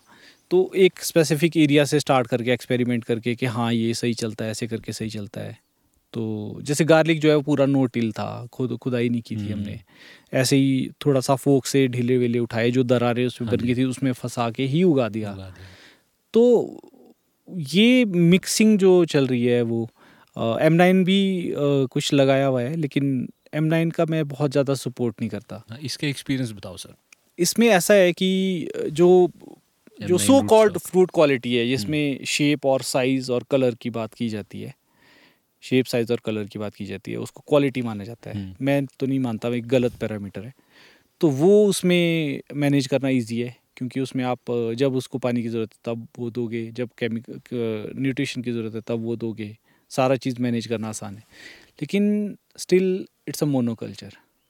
और एम नाइन मोनोकल्चर है और सबसे खतरनाक चीज़ जो हम कर रहे हैं एम नाइन के साथ एम नाइन डिज़ीज़ रेजिस्टेंस नहीं है। हम्म, अ, मैं काफ़ी सारे अपने फार्मर दोस्तों को बोल चुका हूँ कि अगर आपको जाना ही है ड्वार्फ वेराइटीज़ में और एच डी पी में हाई डेंसिटी प्लांटेशन में तो एटलीस्ट जी सीरीज़ पे तो जाओ। कल को अगर ये अभी हाँ। लोग बोल रहे हैं यहाँ पे फायर ब्लाइट नहीं है। इसका मतलब ये नहीं है कि कभी नहीं आएगा। यहाँ कई अभी जिस बीमारियाँ हैं दिन जो साल पहले नहीं थी। हाँ जिस दिन वो आ गया फायर ब्लाइट आपकी लाइन से पूरे पूरे पेड़ सूखेंगे। बिल्कुल। और एम नाइन जो है वो डिज़ीज़ रेस्ट है। जी सीरीज़ में सबसे खतरनाक सबसे बढ़िया चीज़ जो जी सीरीज़ की है कि आपको रूट से रिलेटेड बीमारियाँ कम आती है। पाइटोप्थोरिया वगैरह ये जो है जो रूट रॉट वगैरह आता है ये नहीं आता है उसमें जी सीरीज़ में। तो कम से कम वो तो लगाओ कि आप पुराने ऑर्चर्ड खोद के दोबारा उसमें लगा रहे हो। कम से कम आपको बहुत सारी बीमारियों के बारे में तो नहीं सोचना आपको? ऊपर से वेराइटीज ऐसी लगा दो। विजनरी अप्रोच लेनी पड़ेगी। हाँ तो फ्यूचरिस्टिक रहना तो फ्यूचरिस्टिक नहीं हो रहे हम। हम्म, हम सोच रहे हैं कि दस लोगों ने एम नाइन पे चले गए या सब लोग एम नाइन पे चले जाएँगे तो कहाँ से आएगा इतना पानी? अभी तो आ रहा है आ क्योंकि रहा है, कम लोग कम गए हुए। हैं। बाकी लोग ऐसे। कहाँ से आएगा? इतने तो। रिसोर्सेज भी नहीं है, नहीं है। और एक मानसून का पानी आप कब तक स्टोर करके रखोगे? क्योंकि विंटर्स का तो ख़राब होना शुरू हो चुका है हम्म, और अगर जैसे इस साल का पूरा स्प्रिंग ड्रॉट में गया है ऐसे अगर दो तीन स्प्रिंग चले जाए तो प्लांट को बचाना मुश्किल होगा। मुश्किल है। और एम नाइन तो ऐसे है कि देखा भी होगा लोगों ने इस साल के इम्पोर्ट किए और आपको तो खुद का तो भी एक्सपीरियंस है। मल्टी लाइन से सूखे है। आप देख रहे हो कि वो स्ट्रेस बिल्कुल नहीं झेल सकता। नहीं झेल सकता। उसको थोड़े पानी से भी कुछ नहीं होगा। हम्म, तो बहुत सारी कॉम्प्लिकेशंस है। और फ्यूचर सॉल्यूशन मैं इसको नहीं मानता हूँ। एक एक्सपेरिमेंट के लिए मैंने शुरू किया है बट आगे चल के आपने देखा भी है नर्सरी मेरी जो है हम्म। पूरी सीडलिंग के ऊपर ही है। हम्म, क्योंकि एक सीडलिंग में अंदर क्या है कि कोई बीमारी अगर आ गई तो उसके पास पीछे से जीन्स का जो स्टोर आया है उसकी मेमोरीज में जो है उसके पास एक क्षमता बन जाती है वहाँ पे कि वो, वो किसी हो वो वो कर सकता है उस चीज़ को। जेनेटिक सीक्वेंस ये तो क्लोन है और एक स्पेसिफिक चीज़ का क्लोन है उसको पता है वो फायर ब्लाइट के अगेंस्ट रेजिस्टेंस उसमें आ ही नहीं सकती। क्योंकि उसके क्लोन में ही नहीं थी। जहाँ दो 1901 में जब शुरू किया था मॉलिंग में हम्म, एम सीरीज़ उस दिन ही उसमें नहीं थी तो आज कहाँ से आ जाएगी? नहीं आ सकती कहीं से नहीं आ सकती। उसका वो हाँ। उसके प्रोग्रामिंग में ही नहीं है वो। हाँ तो लोगों का मत इसमें है कि यार एम नाइन में क्वालिटी आती है। क्वालिटी का पैरामीट डेफिनेशन अलग है। पहले तो क्वालिटी की पैरामीटर तो एंड कंज्यूमर के हिसाब से हो जिसने खाना है। ये भी है। कि सेब अब आज पूरी दुनिया में रेड डिलीशियस नहीं बिक रहा। किसी को नहीं पता। इंडिया में किसी को नहीं पता। And hmm. कंज्यूमर को भी नहीं पता है। सही बात है। ये जो यहाँ पे महँगा बेचा जा रहा है मार्केट में वॉशिंगटन एप्पल के नाम से लंबा लंबा से ये बेसिकली वहाँ पे उनको फेंकने की नौबत आ गई थी। उनको मार्केट नहीं मिल रहा था तो ये गरीब कंट्रीज़ में इसको इंपोर्ट करके हम्म। यहाँ पे दस गुने दाम में वॉशिंगटन के नाम से बेच रहे हैं। वहाँ पे इसकी कोई वैल्यू नहीं नहीं है। यूएस कम्प्लीटली गीला पे जा रहा है प्रोडक्शन की वजह से। वहाँ पे सबसे ज़्यादा डिमांड हनी क्रिस्प की है। हनी क्रिस्प दुनिया का ग्रैनी स्मिथ और गोल्डन डिलीशियस जो यहाँ पे हम मानते हैं कि हरा सेब बोलते हैं जिसको ग्रीन येलो वो हाँ, भी वहाँ पे उसकी ग्रैनी स्मिथ जहाँ तक मुझे पता है वो बहुत सारे कुकिंग में जो है खट्टा सेब जो है साइडर एप्पल जो हाँ। थोड़ा खट्टा हम्म, वाला है हम्म, वो यूज़ किया जाता है। और सैलेड्स में ऐसे यूज़ किया जाता है कुछ फॉर्मेशन वगैरह में। डायरेक्ट कंज्यूमिंग में इस टाइम पे वहाँ पे हनी क्रिस्प और गेला जो है वो टॉप है। हम्म। फूजी बहुत अच्छा है। फूजी फूजी बहुत अच्छा है। ये तीन जो है मेन कमर्शियल वेराइटीज़ इस टाइम पे है। हम्म, हम्म, लेकिन वहाँ पे बहुत वेराइटी आ गई वहाँ कांजी आ गया है। वहाँ पे ये क्या कहते हैं जोना प्राइज आ गया है। और गेला की तो इतनी वेराइटीज़ आ गई है कि कोई हिसाब नहीं है। हम्म, तो या तो हम ये बोले कि जो वो वहाँ पे वहाँ से हमने सीखा था अमेरिका से कि सेब उगाना यहाँ पे। रॉयल डिलीशियस वहाँ से आया था। या तो हम ये बोले कि वो बेवकूफ़ हो गए और हम ज़्यादा स्मार्ट हो गए कि हम लाल सेब उगा रहे हैं। या हम ये बोले कि हम समझना ही नहीं चाह रहे कि चीज़ें बदल रही है। हाँ, वहाँ पे लोगों को समझ आ गया। हनी क्रिस्प हरा सेब है। उनको फ़र्क नहीं पड़ता। वो बोलते इसमें क्रंच है टेस्ट है। हमें ये चाहिए। ट्रू और यहाँ हम बोलते हैं इसमें क्रंच है टेस्ट है नहीं। वो तो कहाँ से होगा? उसमें स्टार्च दुनिया भर का है। जो ये नई रेड डिलीशियस वेराइटीज़ आ रही है इसमें शुगर तो है ही नहीं। तो है नहीं। ये तो सारा स्टार्च है। हाँ, ताकि हम इसको कीपिंग कर सके लंबा लंबा। स्टोर पे रख सके इसलिए बनाया गया है ये बेसिकली वो लाल है बस तो वो बिक रहा है। और वो जो लाल से जो बिक रहा है उसके पीछे जो उसको लाल बनाने में उसको लंबा बनाने में उसको वो शेप देने में जो उसके अंदर है कुछ डाला जा रहा है फनी प्रोटीन्स हैं वो सारे। वो वो आई थिंक एंड कंज्यूमर को बहुत ज़रूरी है समझना कि यही सर इसमें अवेयरनेस ही नहीं है। हाँ इसमें मतलब मैं कह रहा हूँ अगर आज की तारीख में गुड़गांव में कोई बैठा है हाँ। बहुत अपने बीसवें फ्लोर पे बैठा है वो हाँ। वो उसके पास एक सेब आता है। हाँ। बड़ा अच्छा सेब है लाल हम्म, और वो खा रहा है उसको। आई एम प्रिटी श्योर उसको नहीं पता कि क्या है इसमें। हाँ। अगर क्योंकि वो वो वो विजुलाइज उसने ऐसे कर दिया कि मैं बहुत अच्छा सेब खा रहा हूँ। हाँ। तो अब वो अगर नहीं भी है उसको अच्छा ही लगेगा। हाँ साइकोलॉजी हाँ लेकिन अगर वहाँ पे उसका छिलका विलका निकाल के या ये बता के सामने पेश किया जाए हम्म। जिसको हम ब्लाइंड फोल्ड टेस्ट टेस्ट बोलते हैं टेस्ट बोलते हैं हैं कि आपकी आँख बंद है आपके सामने तब आप बताओ कि कौन सा सेब अच्छा है। अगर वो तो किया जाए उसमें रियलिटी आ जाएगी ना फिर सामने। उसमें रियलिटी सामने आ जाएगी। उसमें तो रियलिटी आ जाएगी। तो मतलब ये तो ये मुश्किल है काम। अभी इतना इजीली नहीं होगा इंडिया में। और इसी वजह से लाल सेब की तरफ़ जा रहे हैं। दूसरा सर एक जो ये है जो हेल टच्ड एप्पल्स है। जिसमें जैसे सेब मैं देख रहा हूँ जैसे आपके यहाँ पे एप्पल्स हैं। हाँ। लास्ट ईयर भी हमने बेचे थे जिसमें हाँ, हेलिंग आती है। हाँ, हाँ। नेचुरल फिनोमिना है वो। हाँ, हाँ। आएगा वो लगेगा टच होगा हम्म, एप्पल से और उसमें थोड़ा सा एक दाग आ जाता है निशान आ जाता है वो। हम्म, तो वो कंज्यूमर के एंड से परसेप्शन ये है कि वो सेब बेकार है खराब है हम्म, सड़ा हुआ हम्म, है या वोडेवर तो उसके बारे में क्या आपकी आपका टेक क्या है? टेक uh, सेम है। जब तक हम ये नहीं समझेंगे कि न्यूट्रिशन वैल्यू ज़्यादा इंपॉर्टेंट है और सेब कैसा दिखता है या कोई भी अ, जो फ़ूड जो है वो कैसा दिखता है उस पर ज़्यादा मैटर नहीं करता। उसके टेस्ट पे करता है हम्म, और उसके न्यूट्रिशन पे करता है। ये दो मेजर क्राइटेरियाज होने चाहिए क्वालिटी के। हम्म, तो जब तक ये समझ नहीं आएगा और वो इसलिए नहीं था कि हमें हेल टच हेल हेल वाला सेब लोगों को बेचना था। हम्म। ये अवेयरनेस के लिए था कि ये हम्म। क्यों बेच रहे हैं इतना हम्म। महँगा? उसका रीज़न ये था कि एक तो किसान ने साल भर मेहनत की है उसकी गलती नहीं है कि हेल आया है। दूसरी चीज़ जो न्यूट्रिशन है वो कम नहीं हुआ है उसमें। बिल्कुल। वो सेम है। बिल्कुल। और जो उसका टेस्ट है वो भी कम नहीं हुआ है। नहीं हुआ है। तो बेसिकली विजुअल अपीयरेंस है हाँ, जिसकी वजह से उसका वो वो हमें जो है एंड कंज्यूमर को बताना था। और कुछ लोगों ने ऑर्डर भी किए किसी ने जैम बनाया किसी ने अचार बनाया किसी ने कंज्यूम भी किया। हम्म, तो ठीक है अच्छा रहा। बहुत ज़्यादा नहीं किया बहुत लोगों ने स्पेसिफिकली कमेंट में लिख के भेजा कि please don't send heal touch अच्छा। हाँ तो हमने बोला हाँ ठीक है इट्स ओके आपको नहीं अच्छा लग रहा है तो कोई बात नहीं it it will take time it will take time और रीज़न मेन ये था कि आप देखो सेम क्वालिटी का न्यूट्रिशन वाइज और टेस्ट वाइज सेम क्वालिटी का सेब आपको हाफ़ प्राइस पे मिल रहा है। फिर भी आप लेने को तैयार नहीं हो। ये तो बहुत ही डीप बात और बहुत रियलिटी वाली बात बोली आपने बेसिकली फ़र्क तो कोई भी नहीं है कुछ फ़र्क नहीं है आप वही blind test कर लो इसका। fact- हाँ कोई फ़र्क नहीं है। सेम पेड़ का भी हो सकता है कि बाहर के जो एक्सपोज्ड थे उसमें हेल था हेल। पीछे नहीं था तो बेसिकली इंसान अपने ब्लाइंडेड है परसेप्शन से जो एक क्रिएट हुई हुई है। नहीं हम एक्चुअली uh, हमारी सोसाइटी इस तरीके की जा रही है कि हम विजुअल चीज़ों पे बहुत फोकस्ड है अब। किसी भी सेंस में किसी भी सेंस में वो चाहे हमारे काम भी ऐसे ही है। अ, आप अ, देखो कि फ़ोन फ़ोन देखो आप हम्म। देख के कर रहे हो टीवी देखो आप इंफॉर्मेशन सारा। और खाना आप सूंघ के या टेस्ट करके नहीं ऑर्डर कर रहे हो। आप। फ़ोटो देख के कर रहे हो। और वो मैं देखता हूँ जब आप जोमेटो खोलोगे हाँ, तो जोमेटो exactly. में भी वो सबसे हाँ, हाँ। अपीलिंग जो डिश होगी हाँ, उस हिसाब से उस हिसाब से। देखता है और वो हो ही नहीं सकता जोमेटो इज़ लाइक कि फ़ूड आप देख के खरीद रहे हो कोई सेंस नहीं है। सेंस ही नहीं है कोई आप फ्रूट सेलर के पास जाओ आपको काट के एक पीस देता है ट्रू है ना कोई एक सेब का पीस देखो मीठा है हम्म। केला ये मीठा है आम मीठा है देखो मीठा है हम्म तो आप खरीदते हो उसको हम्म और अब क्या हो रहा है कि या ये देखो लाल है। हाँ एग्जैक्टली लाल का क्या सेंस है? या तो मीठा हो आप शुगर के लिए कर रहे हो आपको अच्छा फील होगा।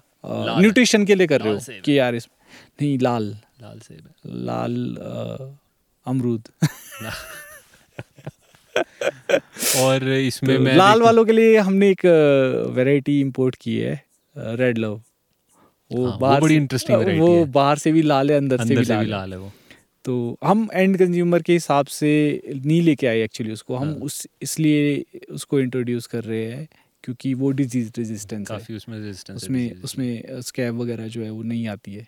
तो हमें ये फ़ायदा कि हमें उसमें केमिकल नहीं डालना लोगों को ये फ़ायदा कि उन्हें लाल पसंद है। अंदर भी लाल है फिर उसमें। तो वो अंदर भी लाल है उसकी काफ़ी अच्छी होती है हाँ, उसकी। उसका प्लांट भी लाल है उसके फ्लावर्स भी लाल है उसका अलग ही दिखते हैं वो मैंने देखा आपके वहाँ पे पाँच ट्रीज हाँ, लगे पाँच प्लांट्स हैं नए इस साल। हाँ। वो अलग ही दिख रहे हैं उनमें रेडिश हम्म, मुझे पता है बहुत ज़्यादा एंड कंज्यूमर्स नहीं होंगे उसके लेकिन जो भी लोग आगे चल के इन फ्यूचर जब हम उसको कमर्शियली लेके आएँगे जब ऑर्डर करेंगे तो उन्हें बड़ा मज़ा आएगा। क्योंकि इस तरह के एक्सपेरिमेंट्स लास्ट ईयर हमने टाइडमैन के साथ किए थे। अभी आप इसकी भी बड़ी अच्छी एक स्टोरी है आई डोंट नो आपको पता होगा कि नहीं। कि ब्रिटिशर्स को खट्टे से बहुत पसंद है। पीपन ग्रुप बोलते हैं इसको।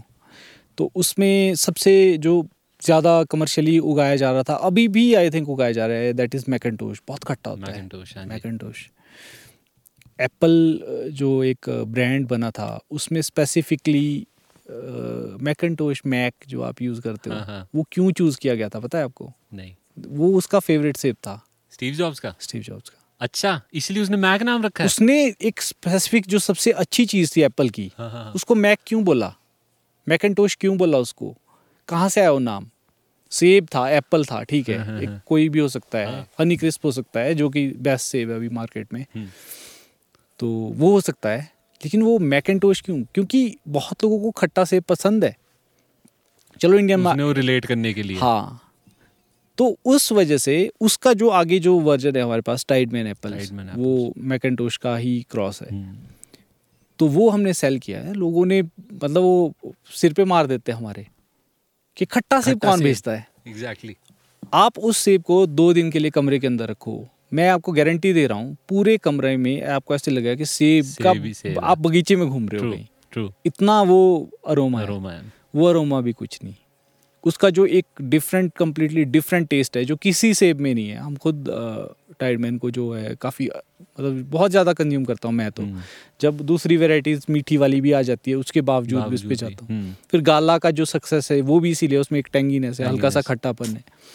तो वो अभी समझ नहीं आ रहा है। और लेकिन जो उसके न्यूट्रिशन वो तो बिल्कुल ही सा- क्योंकि जितनी ज़्यादा स्ट्रॉन्ग वेराइटीज़ खट्टी टाइप वेराइटीज़ होगी उसका न्यूट्रिशन लेवल उतना हाई होता है। वो ज़्यादा स्ट्रॉन्ग मेल वेराइटीज़ होती है। हम्म, तो वो न्यूट्रिशन भी उस हिसाब से ज़्यादा रखती है। तो वो वो भी किसी को समझ नहीं आ रहा। वही है परसेप्शन का डिफरेंस हाँ। जो लेकिन मतलब हम बेचना बंद नहीं करेंगे क्योंकि हमें पता है कि कुछ एंड कंज्यूमर्स जो है उन्होंने फीडबैक दिया कि हाँ यार अच्छा सेब है। लेंगे वो। तो और वो लेंगे। हम बंद नहीं करेंगे। हम हम ये समझाना बंद नहीं करेंगे कि टाइडमैन एक बहुत अच्छी वेराइटी है। हम्म, हम ये समझाना बंद नहीं करेंगे कि ग्रैंड स्मिथ एक बहुत अच्छी वेराइटी है। लेकिन जब वो यूएस से इम्पोर्ट किया जाता है तो साढ़े तीन सौ रुपये किलो होता है। जब हमारे से खरीदते हैं तो वो तीस रुपये किलो होता है। द- वो एक डिफरेंट स्टोरी है। तो वो जो गैप है वो भी उसको भी हम तोड़ने का बंद नहीं करेंगे। और फूजी को इंट्रोड्यूस करने का हम बंद नहीं करेंगे। हम गाला की नई नई वेराइटीज़ को बंद नहीं करेंगे। हाँ लेकिन हम रेड डिलीशियस को बंद ज़रूर कर। देंगे धीरे धीरे रेड डिलीशियस का एक तो जो और आपको ईशान यकीन नहीं होगा कि रॉयल डिलीशियस जब सेब आया था बहुत पहले उस टाइम पे वो एक्चुअल में डिलीशियस था।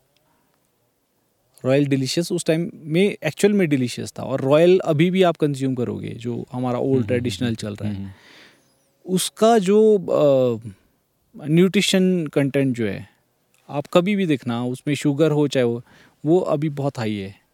ये जो हाँ। जो अभी नई जो वेराइटीज़ आ रही है इसका सबसे इम्पोर्टेंट चीज़ क्या है इन्होंने पहले तो छिलका मोटा किया हुआ है ताकि हम्म। उसकी शेल्फ लाइफ अच्छी हो हम्म। फिर उसमें स्टार्च जो है शुगर ही नहीं कन्वर्ट होता नहीं है तभी उसमें टेस्ट नहीं है आप हम्म, तोड़ते हो उसको स्टोर कर देते हो आप मार्च में निकालते हो सी स्टोर में आप पूरा उसको बासा कर देते हो और लोगों को फिर भी अपील होता है कि फ्रेश है फ्रेश है फ्रेश तो कहाँ बचेगा? उसमें न्यूट्रिशन तो उड़ गया। एक तो ये है ना जब कोल्ड स्टोरेज अब जैसे जो हमारे एप्पल का जो सीज़न होता है इंडिया में हम्म, स्टार्ट्स फ्रॉम कह लो आप जुलाई जुलाई। जुलाई। से सितंबर अक्टूबर सितंबर अक्टूबर तक हाँ। किन्नौर वाला। हाँ जी। तो इन ये फ्रेश एप्पल्स आप यहाँ इस टाइम खा सकते हो। हाँ। अगर आप खा रहे हो फेब में एप्पल फेब्रुवरी में खा रहे नॉर्मल कोल्ड स्टोर भी मैं एक्सेप्ट करता हूँ कि आप अ, अ, मार्च सॉरी मार्च बोल रहा हूँ जनवरी फ़र्स्ट वीक तक भी आप चलो कोई बात नहीं। नॉर्मल कोल्ड स्टोर हाँ, में हाँ, रखा है हाँ। आपने। लेकिन जो तो ये सीए वाला है ना इसमें तो गैस इंड्यूस की जाती है। ठीक है अब अगर कोई मार्च में सेब खा रहे सर उसको क्या बोलना चाहोगे अभी आप? उसको मैं ये बोलना चाहूँगा कि यार आम खा लो। अप्रैल में खा रहा है या आजकल मई में खा रहा है कोई सेब? वही कि ऐसी मजबूरी क्या आ गई है आपको कि ऑफ़ सीज़न में आप सेब खा हाँ। इतना ऑफ़ में। बहुत ज़्यादा। बहुत ही ज़्यादा ऑफ़ में क्या क्या होगा उसमें? हाँ। जो मतलब चलो एक तो वैसी उसमें क्या क्या वैसी और आपने जब जब था मार्केट में उस टाइम क्यों नहीं खाया? ये भी है। उस टाइम भी नहीं खाया आपने शायद।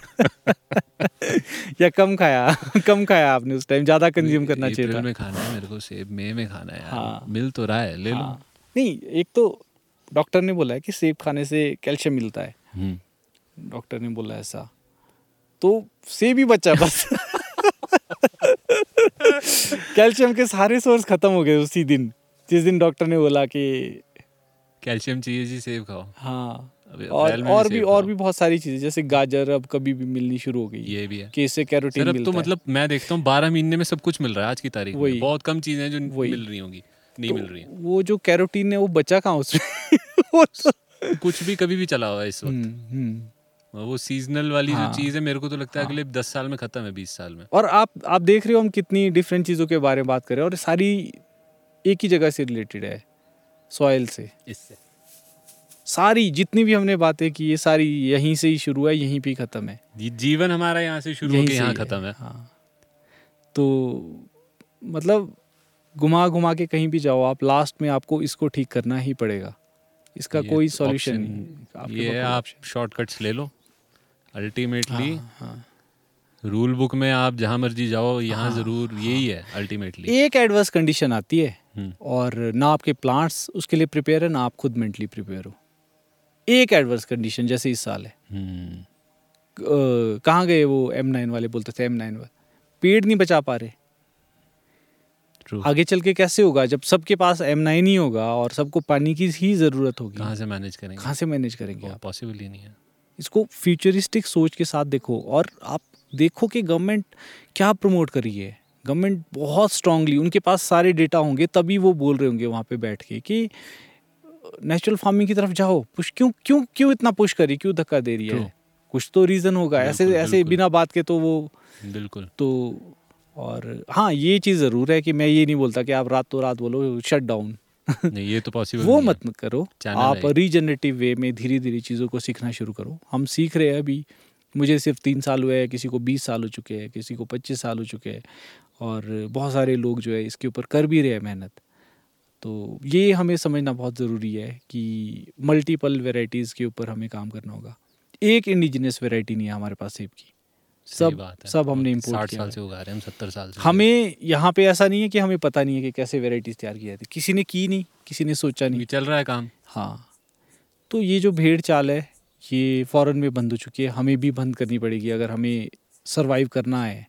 यहाँ पे एप्पल की जो इंडस्ट्री है बहुत छोटी है। हम्म, कंपेयर टू जो वर्ल्ड में चल रहा है। हम्म, और इसको अगर सर्वाइव करना है तो फ्यूचर केमिकल नहीं है। फ्यूचर अर्थ सॉइल को बचाना है सबसे इम्पोर्टेंट चीज़। और फ्यूचर जो है वो मोनोकल्चर नहीं है। हाई डेंसिटी फ्यूचर नहीं है। ये बोल दिया गया है वहाँ पे साइंटिस्ट ने बोल दिया है हाई डेंसिटी फ्यूचर नहीं है। आपको डाइवर्सिफिकेशन करनी ही पड़ेगी आपको कवर क्रॉपिंग करनी ही पड़ेगी। जो रिज़ल्ट आपको कवर क्रॉपिंग से मिलेगी वो किसी केमिकल से नहीं मिलेंगे। हाई डेंसिटी में पॉसिबल नहीं है कवर क्रॉपिंग हाई डेंसिटी में कवर क्रॉपिंग पॉसिबल है लेकिन हाई डेंसिटी में नेचुरली क्वालिटी लेना पॉसिबल नहीं है स्पेसिफिकली न्यूट्रिशन के ऊपर। क्योंकि हाई डेंसिटी आप छोटे डॉफ रूट वही मोनो मोनोकल्चर वाला प्रॉब्लम हम्म। है। क्योंकि वो मोनो अब आप ढाई ढाई फुट में एक प्लांट लगा रहे हो सेब का हम्म। तो कैसे उसको फ़ीड बेसिकली वो हाई डेंसिटी ही बेसिकली उसका वो एजेंडा हाँ। ही जो है दैट इज़ नॉन सस्टेनेबल वही वही। हाई डेंसिटी हाँ। मतलब ओपनली जो है पॉडकास्ट आपको ऑनलाइन मिल जाएँगे जहाँ पे समझाया जा रहा है। क्योंकि सेब एक मात्र हाई डेंसिटी चीज़ नहीं है। हाँ, अवोकाडो ने दुनिया खा ली है। अवोकाडो इस टाइम पे बहुत सारी कंट्रीज़ को किल कर रहा है। और अवोकाडो का मार्केट जो है उसमें माफिया घुस चुके हैं। आपको अच्छा। यकीन नहीं होगा। माफिया घुस चुके हैं और वो पानी की रेशनिंग पानी के ऊपर कंट्रोल क्योंकि वो पानी बहुत मांग रहा है। और सारा हाई डेंसिटी पे लग रहा है। अल्टीमेटली नेक्सस तो यही बनता है एंड में फिर। हाँ। तो यही होता है एक चीज़ की अगर डिमांड बढ़ जाएगी तो ये ये चीज़ आप फोर्स ही कर रहे हैं अगर ये चीज़ चलती रहेगी तो यहाँ पे भी पॉसिबल है ये चीज़ होनी। हाँ सेब में आप देख लो अभी आने वाले टाइम में क्या होने वाला है? नदियों पे कब्जा होएगा नालों पे कब्जा होएगा फिर वो नाले सूख जाएँगे फिर नीचे ज़मीनें खोदी जाएगी फिर सरकार उस पर बैन लगाएगी फिर कहाँ जाओगे आप? ये भी है। नीचे आप वो मारोगे ना बोरवेल मारोगे। हम्म, तो खत्म नीचे अब कित सब बोरवेल मारेंगे तो सडनली हो एक एक नोटिफिकेशन आती है एनजीटी की तरफ़ से कि हिमाचल में बोरवेल बंद। बंद। कहाँ जाओगे आप? ये भी है। हाँ। डैम साइट वाले ने बोल दिया हमारे डैम से पानी लेना हमारी प्रोडक्शन नहीं हो रही। वहाँ से भी बंद। नदियों के लगाए हुए हैं चार हज़ार पौधे पाँच हज़ार पाँच हज़ार पौधे। कैसे सरवाइव करेंगे वो? और आपने फिर आपका क्योंकि अब एक साइकिल चल रहा है इकोनॉमिक्स आपकी बैलेंस उस हिसाब से हुई हुई है क्योंकि आपको एक इनकम आ रही है वहाँ से। हाँ। कैसे बैलेंस करोगे?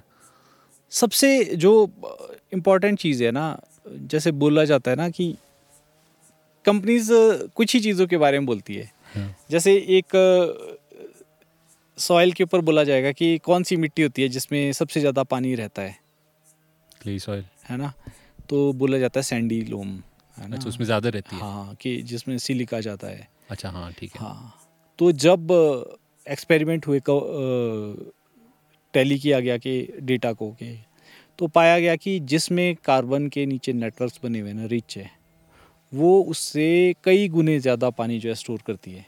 एक बारिश में जंगल जो पानी स्टोर करता है ना जहाँ पे मतलब नीचे ह्यूमस ही ह्यूमस है हम्म, वो आपकी कोई भी कुछ भी ले आओ आप आप वो भी ले आओगे ना क्या कहते हैं बेबीज डाइपर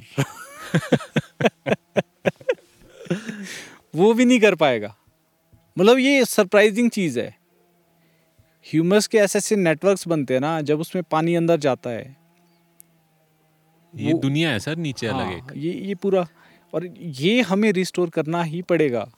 कोई ऑप्शन ही नहीं है। इसके इसके अलावा कोई ऑप्शन नहीं है। और इंसान घर से स्टार्ट कर हाँ। सकता है मतलब मैक्सिमम हाँ, जो अपनी तरफ़ से कर सकता है वो। जो जितना मेरे पास है उतना तो मैं करूँ। एग्जैक्टली कोई देखेगा साथ चलेगा तो देखेंगे हाँ। बट अपना तो करूँ मैं।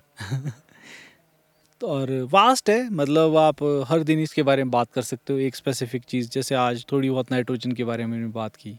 ऐसे आप कार्बन के ऊपर बात कर लो पोटैश के ऊपर बात कर लो। पोटैश की बड़ी फनी स्टोरी है। पोटैश एक्चुअली नाम देखा होगा आपने के से बोलते हैं। के इज़ पोटैश। किसी को पता ही नहीं वो केलियम है। उसका जो साइंटिफिक नाम है। केलियम है। ना हाँ। तो फिर वो एक साइंटिस्ट है यूरोपियन उन्होंने बोला कि ये केलियम क्यों है? हम्म, के के मतलब के क्यों है? हम्म, तो पोटैश क्या होती है एक्चुअली पोटैश क्या होता था पहले की जैसे हो गई होगी ड्रॉट हो गया होगा कुछ हो गया होगा थोड़े डेफिशिएंट थे प्लांट तो उन्होंने क्या किया कि जो वॉल्केनो इरप्शन से जो ऐश आई थी वो उन्होंने डालनी शुरू की। अब उसमें सिर्फ़ पोटैश थोड़ी थी उसमें तो पता नहीं क्या क्या था। क्या था? या फिर कहीं पे जैसे जो आप मान लो कुछ जला दो वुड जो बच गई हम्म, वो केलियम थोड़ी है वो। उसमें तो बहुत कुछ है। तो उसको डालते थे। वो थी पोटैश और वहाँ से ये नाम इन्होंने क्योंकि उसमें केलियम ज़्यादा होता था पोटैश में। विद तो- अदर थिंग्स तो तो तो उन्होंने उसका नाम पोटैश रख दिया। मतलब ऐश जो आया है पोटैश में वो वहाँ से है। और ये जो हम डालते हैं केसीएल ये जो साधारण नमक है हमारे घर में जो मैंने आपको बोला ही ना दस चम्मच आप डालो फिर देखो। Sodium chloride potassium chloride. Potassium chloride. तो म्यूरेट ऑफ़ पोटैश तो वो है। M O P M O P जो हम डाल रहे हैं ठीक है? और ये जो डेड सी है यहाँ से निकाल के लेके आते हैं। उसमें भी मिलावट करते हैं पता नहीं प्लास्टिक प्लूस्टिक मिलाते हैं कुछ। एमओपी में? एम में। एक सर एम ऑर्गेनिक आती है उसके बारे में क्या क्या हाल है आपका? दो है ये भी। हाँ उसमें क्या होता है कि उसकी थोड़ी सी थोड़ा सा वास चीज़ है लेकिन उसको भी मैं समझाता हूँ कि वो क्या होता है के टू ओ ठीक है म्यूरेट ऑफ़ पोटैश बेसिकली जो है जो लाल कलर वाली है। वो आती है खादानों से खादानों में भरी हुई है जैसे नमक भरा हुआ है ऐसे ही। आई थिंक साउदर्न हेमिसफेयर में अमेरिका के। वहाँ से ब्राज़ील वगैरह से जो है वो खोद के उसको निकाल के फिर वो लेकिन है तो नमक ही है ना। है नमक ही है, है तो नमक ही है वो। हम्म। अब वो चलो उसमें थोड़ा सा जो है ऑक्सीडाइज फॉर्म में है वो। ठीक है। अब सबसे मेन चीज़ क्या है ऑक्सीजन की कि जिसके साथ इसने रिएक्ट किया और जहाँ पे इसने बॉन्ड बनाया वो बॉन्ड तोड़ना बहुत मुश्किल होता है। पानी को पानी को देख लो पानी को देख लो आप। हम्म। पानी पानी के हाइड्रोजन को अलग करना और ऑक्सीजन को अलग करना। मतलब एड़ियाँ ऐसे घिसनी पड़ेगी। सही बात है। इतनी ताकत लगेगी उसको अलग करने में।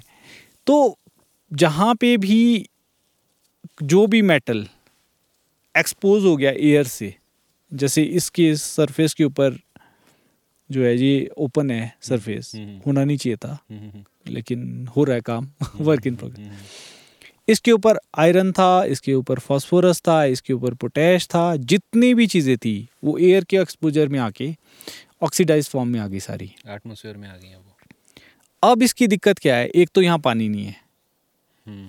जब तक पानी नहीं होगा ये रिड्यूस्ड फॉर्म में नहीं आएगी। मतलब ये तैयार नहीं होगी अपने बॉन्ड को छोड़ने के हम्म, लिए हम्म, ठीक है? तो सबसे इंपॉर्टेंट चीज़ क्या है? इसको रिड्यूस फॉर्म में लाने के लिए वाटर ठीक है? हाँ। और वो सेम उसके साथ भी है जो ऑर्गेनिक फॉर्म वाली जो म्यूरेट ऑफ़ पोटाश की आप बात कर रहे हो। वो ऑर्गेनिक तो नहीं बोलेंगे तो केमिकल ही है। हम्म। मतलब इन टर्म ऑफ़ केमिस्ट्री लेकिन के बोला गया कि भाई वो है। तो वो है।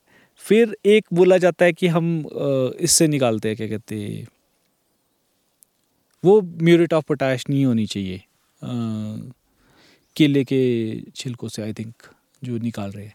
वो ऑर्गेनिक फॉर्म में है लेकिन उसमें भी एक्सट्रैक्शन प्रोसेस की बहुत इंपॉर्टेंट रोल है। जब तक जब तक आपको कंपनी नहीं बता रही है कि हमने किसी भी ऑर्गेनिक मटेरियल को किस चीज़ किस तरीके से एक्सट्रैक्ट किया है नेचर में किसी मटेरियल को एक्सट्रैक्ट कैसे किया जाता है? माइक्रो ऑर्गेनिज्म से। हम्म। ठीक है?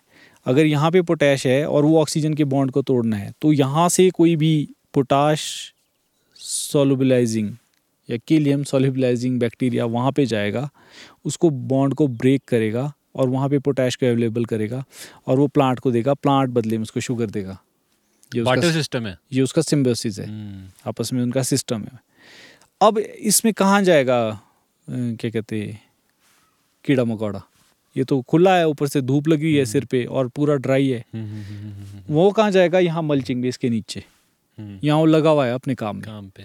और या वहाँ वहाँ पे जाएगा जहाँ पे वो पाइल है तो उसके लिए जो है आपके लिए उसके लिए आपको म्यूरेट ऑफ़ पोटैश डालने की ज़रूरत नहीं है। कहीं पे भी लाल सॉइल होगी ना उसमें भर भर के पोटैश है। सिर्फ़ उसको बायो अवेलेबल फॉर्म में लेके आना है। तो वो तो आपके लिए बैक्टीरियाज कर देंगे। आपको क्यों कट्टे ढो के डालने की ज़रूरत है? मेरे को समझ नहीं क्योंकि मेरे को मज़ा आ रहा है काम करने हाँ एग्जैक्टली वो कट्टे ढोने में हमें मज़ा आ रहा है। वो कैंपर चला के हिमफैड काम कर रहे हैं। हिमफैड में जो आपने बोरियाँ दी हाँ। है उसके बदले जो आपको वापसी में जो म्यूरेट ऑफ़ पोटैश मिलती है तो तो ये ये सब है। सेम कैल्शियम नाइट्रेट का भी यही एक्चुअली उसकी भी खादाने हैं। ऐसे तो मिला था ना वो। कि एक स्पेसिफिक एरिया में देखा कि हाँ तो वो वहाँ से उन्होंने लेके आए थे। इनफैक्ट पहले इसको ऑर्गेनिक फ़ार्मिंग में भी इंट्रोड्यूस किया था। हाँ नहीं नाइट्रेट अच्छा, नाइट्रेट को? हाँ क्योंकि कैल्शियम नाइट्रेट जो है वो नेचुरली मिलता था। अच्छा, फिर इन्होंने फैक्ट्री में तो अब बनाना हाँ। शुरू किया। तो बेसिकली आप कह रहे हो अगर वो नेचुरल वो बट उनको वो वाला कॉन्सेप्ट स्टडी नहीं होगी ना नेचुरल फॉर्म और ऑर्गेनिक फॉर्म दो डिफरेंट टर्म है जो लोगों को दिमाग से समझ नहीं आती। एग्जैक्टली वो that is a term of chemistry exactly exactly. और जो प्लांट की जो साइंस है that is not chemistry that is biology ये जो डिफरेंस है जब तक ये केमिकल सेलिंग कंपनीज़ केमिस्ट्री बेचती रहेगी तब तक हमें बायोलॉजी समझ नहीं आएगी। बड़ी डीप बात बोल दी आपने कि केमिस्ट्री नहीं है ये बायोलॉजी है। ये बायोलॉजी है। ये तो सबको पता और है। आप मतलब मेरा फेवरेट सब्जेक्ट नहीं था मैंने नहीं पढ़ा है ज़्यादा। और आप लेकिन आज जब मैं पढ़ना पड़ रहा है मेरे को तो समझ आ रहा है कि यार उस हम टाइम तो केमिस्ट्री चला रहे हैं इसमें। हम केमिस्ट्री इसकी बायोलॉजी बिना समझे। हम इसकी केमिस्ट्री चला रहे हैं हम इसकी फिजिक्स चला रहे हैं हम बायोलॉजी नहीं चला रहे। अब फिजिक्स की मैं जैसे बात करता हूँ बेंडिंग वगैरह जो कर रहे हैं ना हम्म, या फिर जो ये मतलब फ़िज़िकल एक्टिविटीज़ इस पे करते हैं हाँ, हाँ, स्प्रिंग वगैरह।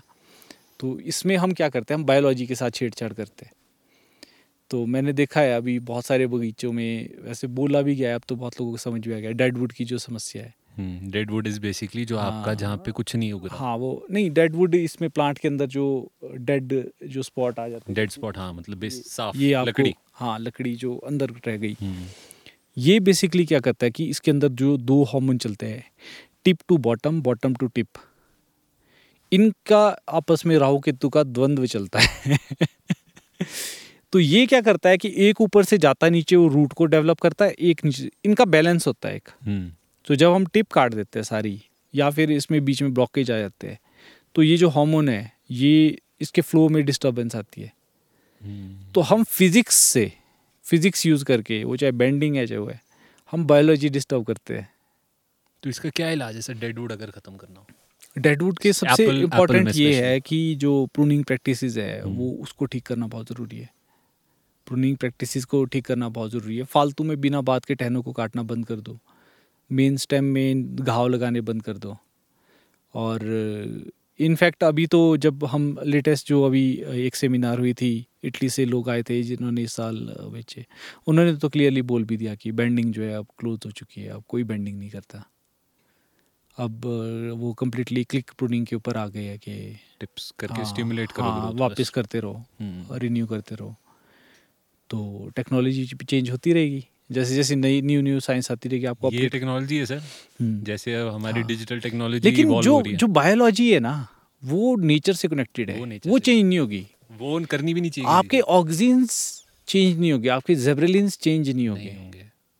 वो सेम रहेंगे। आपका फिनोमिना वही रहेगा। हाँ। सत्तर साल पहले सौ साल चार हज़ार साल पहले भी वही था वो भी, हाँ। भी वही है। तो इसलिए पहले बायोलॉजी को पकड़ो हम्म। बायोलॉजी को समझो। ये मैंने पाया। हम्म, इनफैक्ट मेरा फेवरेट सब्जेक्ट नहीं था मैंने पढ़ा भी नहीं जाता। हम्म। लेकिन फिर भी मेरे को लगता है कि अगर फ़ार्मिंग करनी है तो आपको आप मुझे अभी बता रहे हो मेरे को इंटरेस्टिंग मेरे को सडनली बहुत इंटरेस्ट आ रहा है इस चीज़ में अब हाँ। कि मैं जाके घर जाके रिसर्च करूँ इस पे सबसे हाँ। पहले और रिसर्च करने की ज़रूरत नहीं है रिसर्च ऑलरेडी हो चुकी है। हमें स्टडी करने की ज़रूरत है उसको। मैं ऐसे नहीं बोला मैंने रिसर्च की है। मैंने सिर्फ़ उन चीज़ों को पढ़ना शुरू किया। एसेसिबिलिटी उसकी। हाँ। और मतलब सबसे मज़ेदार चीज़ पता क्या होती है कि जब चीज़ें सरप्राइजिंग होती है ना आपको ऐसा लगता है कि ये तो आपने सोचा ही नहीं था कि ऐसा पॉसिबल है। हम्म, और वो चीज़ें लोगों ने बहुत सालों पहले की होती है। तब मतलब ऐसा लगता है। अब ये जो नो टिल जो बोल रहे हैं कि खुदाई नहीं करो ये नहीं करो फूको का करके एक साइंटिस्ट थे जापान के हम्म, हम्म। वो चावल उगाते थे बिना खोदे। चावल सर बिना पानी को खेत में भरे नहीं उग सकता। हाँ, यही सुन ये ठीक है। देखा है यही सुना फ्लडिंग करनी पड़ती है हाँ। आपको। और वो बंदा बिना खुदाई करके चावल उगाता था। और वो भी अभी नहीं अब तो है भी नहीं है। बैक इन द हाँ तो जब मैंने उनकी बुक पढ़ी वन स्टॉर रेवोल्यूशन तो मतलब अमेजिंग आप तब ये चीज़ें कर रहे थे जब लोग सोच भी नहीं सकते थे। वो बोलता था कि एक फार्मर दिन को दो घंटे आफ्टरनून में अगर सो नहीं सकता तो लाइफ बेकार है। एक फार्मर अगर दिन को आफ्टरनून में खाने के बाद लंच के बाद सोएगा नहीं आराम से रोज तो लाइफ बेकार है। इंटरेस्टिंग हाँ और उन कामों को बंद करना कर बंद कर दो जो ऑलरेडी नेचर खुद कर रहा है। हाँ मज़ा मज़ा मज़े के लिए आप काम करना हाँ, म- वो। मज़ा कहीं जिम वगैरह में जिम कर लो जिम कर लो तुम जिम कर लो। हाँ। और बिना बात की चीज़ें करना बंद कर दो। जो नेचर कर रहा है उसको करने दो आप सिर्फ़ उसको एड करो। ये. Human Aid is the right हाँ कि आपको वो करना चाहिए जो उसको हेल्प की ज़रूरत है बस वो आप करो सपोर्ट करो बाकी लेट द नेचर डू तो वो काफ़ी ख़तरनाक चीज़ें करते थे। काफ़ी मतलब अ, बिना खोदे चावल उगाना बिना पानी के रेन वाटर से। तो आज के टाइम में तो कुछ वो भी चावल ना मतलब कि मैं पहले हिल गया ऐसे ना जब मैंने सुना कि ऐसे कोई और फिर जब मैंने पढ़ा उनको क्या उन्होंने किया कैसे उन्होंने किया तो तो रिसर्च तो ऑलरेडी हुए हुए हैं। आपको तो सिर्फ़ पढ़ाई करनी पढ़ाई है। करनी है और उसको अप्लाई करना है कि हम क्या कर सकते हैं। हम exactly. मैं नहीं बोलता आप कल से चा, चावल उगाना शुरू कर दो लेकिन आप खुदा उगा सकते हो आप चलाई उगा सकते हो एज ए कवर क्रॉप आप आई थिंक एस्पेरागस उगा सकते हो थोड़े हाइट्स में। हम्म, अ, बहुत अच्छे पैसे मिलेंगे। आप विंटर्स में कैरेट उगा सकते हो आप सरसों उगा सकते हो अपने लिए तेल के लिए। बेरीज हैं हमारे पहाड़ों में बेरीज उगा सकते हो स्ट्रॉबेरीज उगा सकते हो। मतलब हैं। मतलब पता नहीं कितनी कितनी सारी चीज़ें नहीं मतलब मैं नीचे की क्रॉप की बात कर रहा हूँ जो। अदर देन एप्पल के या फिर जो भी आप फ्रूट्स लगा रहे हो उसके हम्म, अलावा जो आप कर हम्म, सकते हो। तो बहुत बहुत सारी चीज़ें हैं। बहुत मतलब इतना वास्ट है कि हम एक छोटे से एन में रह गए। सही बात और लोग कह रहे हैं एनपीके ही है। मुसीबत ये है। दो परसेंट। हाँ। दो परसेंट ही सब कुछ है। दो परसेंट भी नहीं है उसमें सोलह और माइक्रो न्यूट्रेंट भी है दो परसेंट में। हाँ। एन ही दो परसेंट नहीं है। और और मज़े की बात क्या क्या है कि सल्फ़र कोई नहीं बेचता। हम्म, तो सल्फ़र कहाँ से मिल रहा है पेड़ को? मतलब ऐसे सल्फ़र कोई नहीं बेच रहा। तो सल्फ़र भी तो है एक हाँ। उसको कोई नहीं बेचता। सल्फ़र कोई नहीं बेचा हाँ देखो ना आप खादों में तो एन कहीं आता है। हाँ। एस किसी में बोला जाता है कि हल्का हाँ। फुल्का।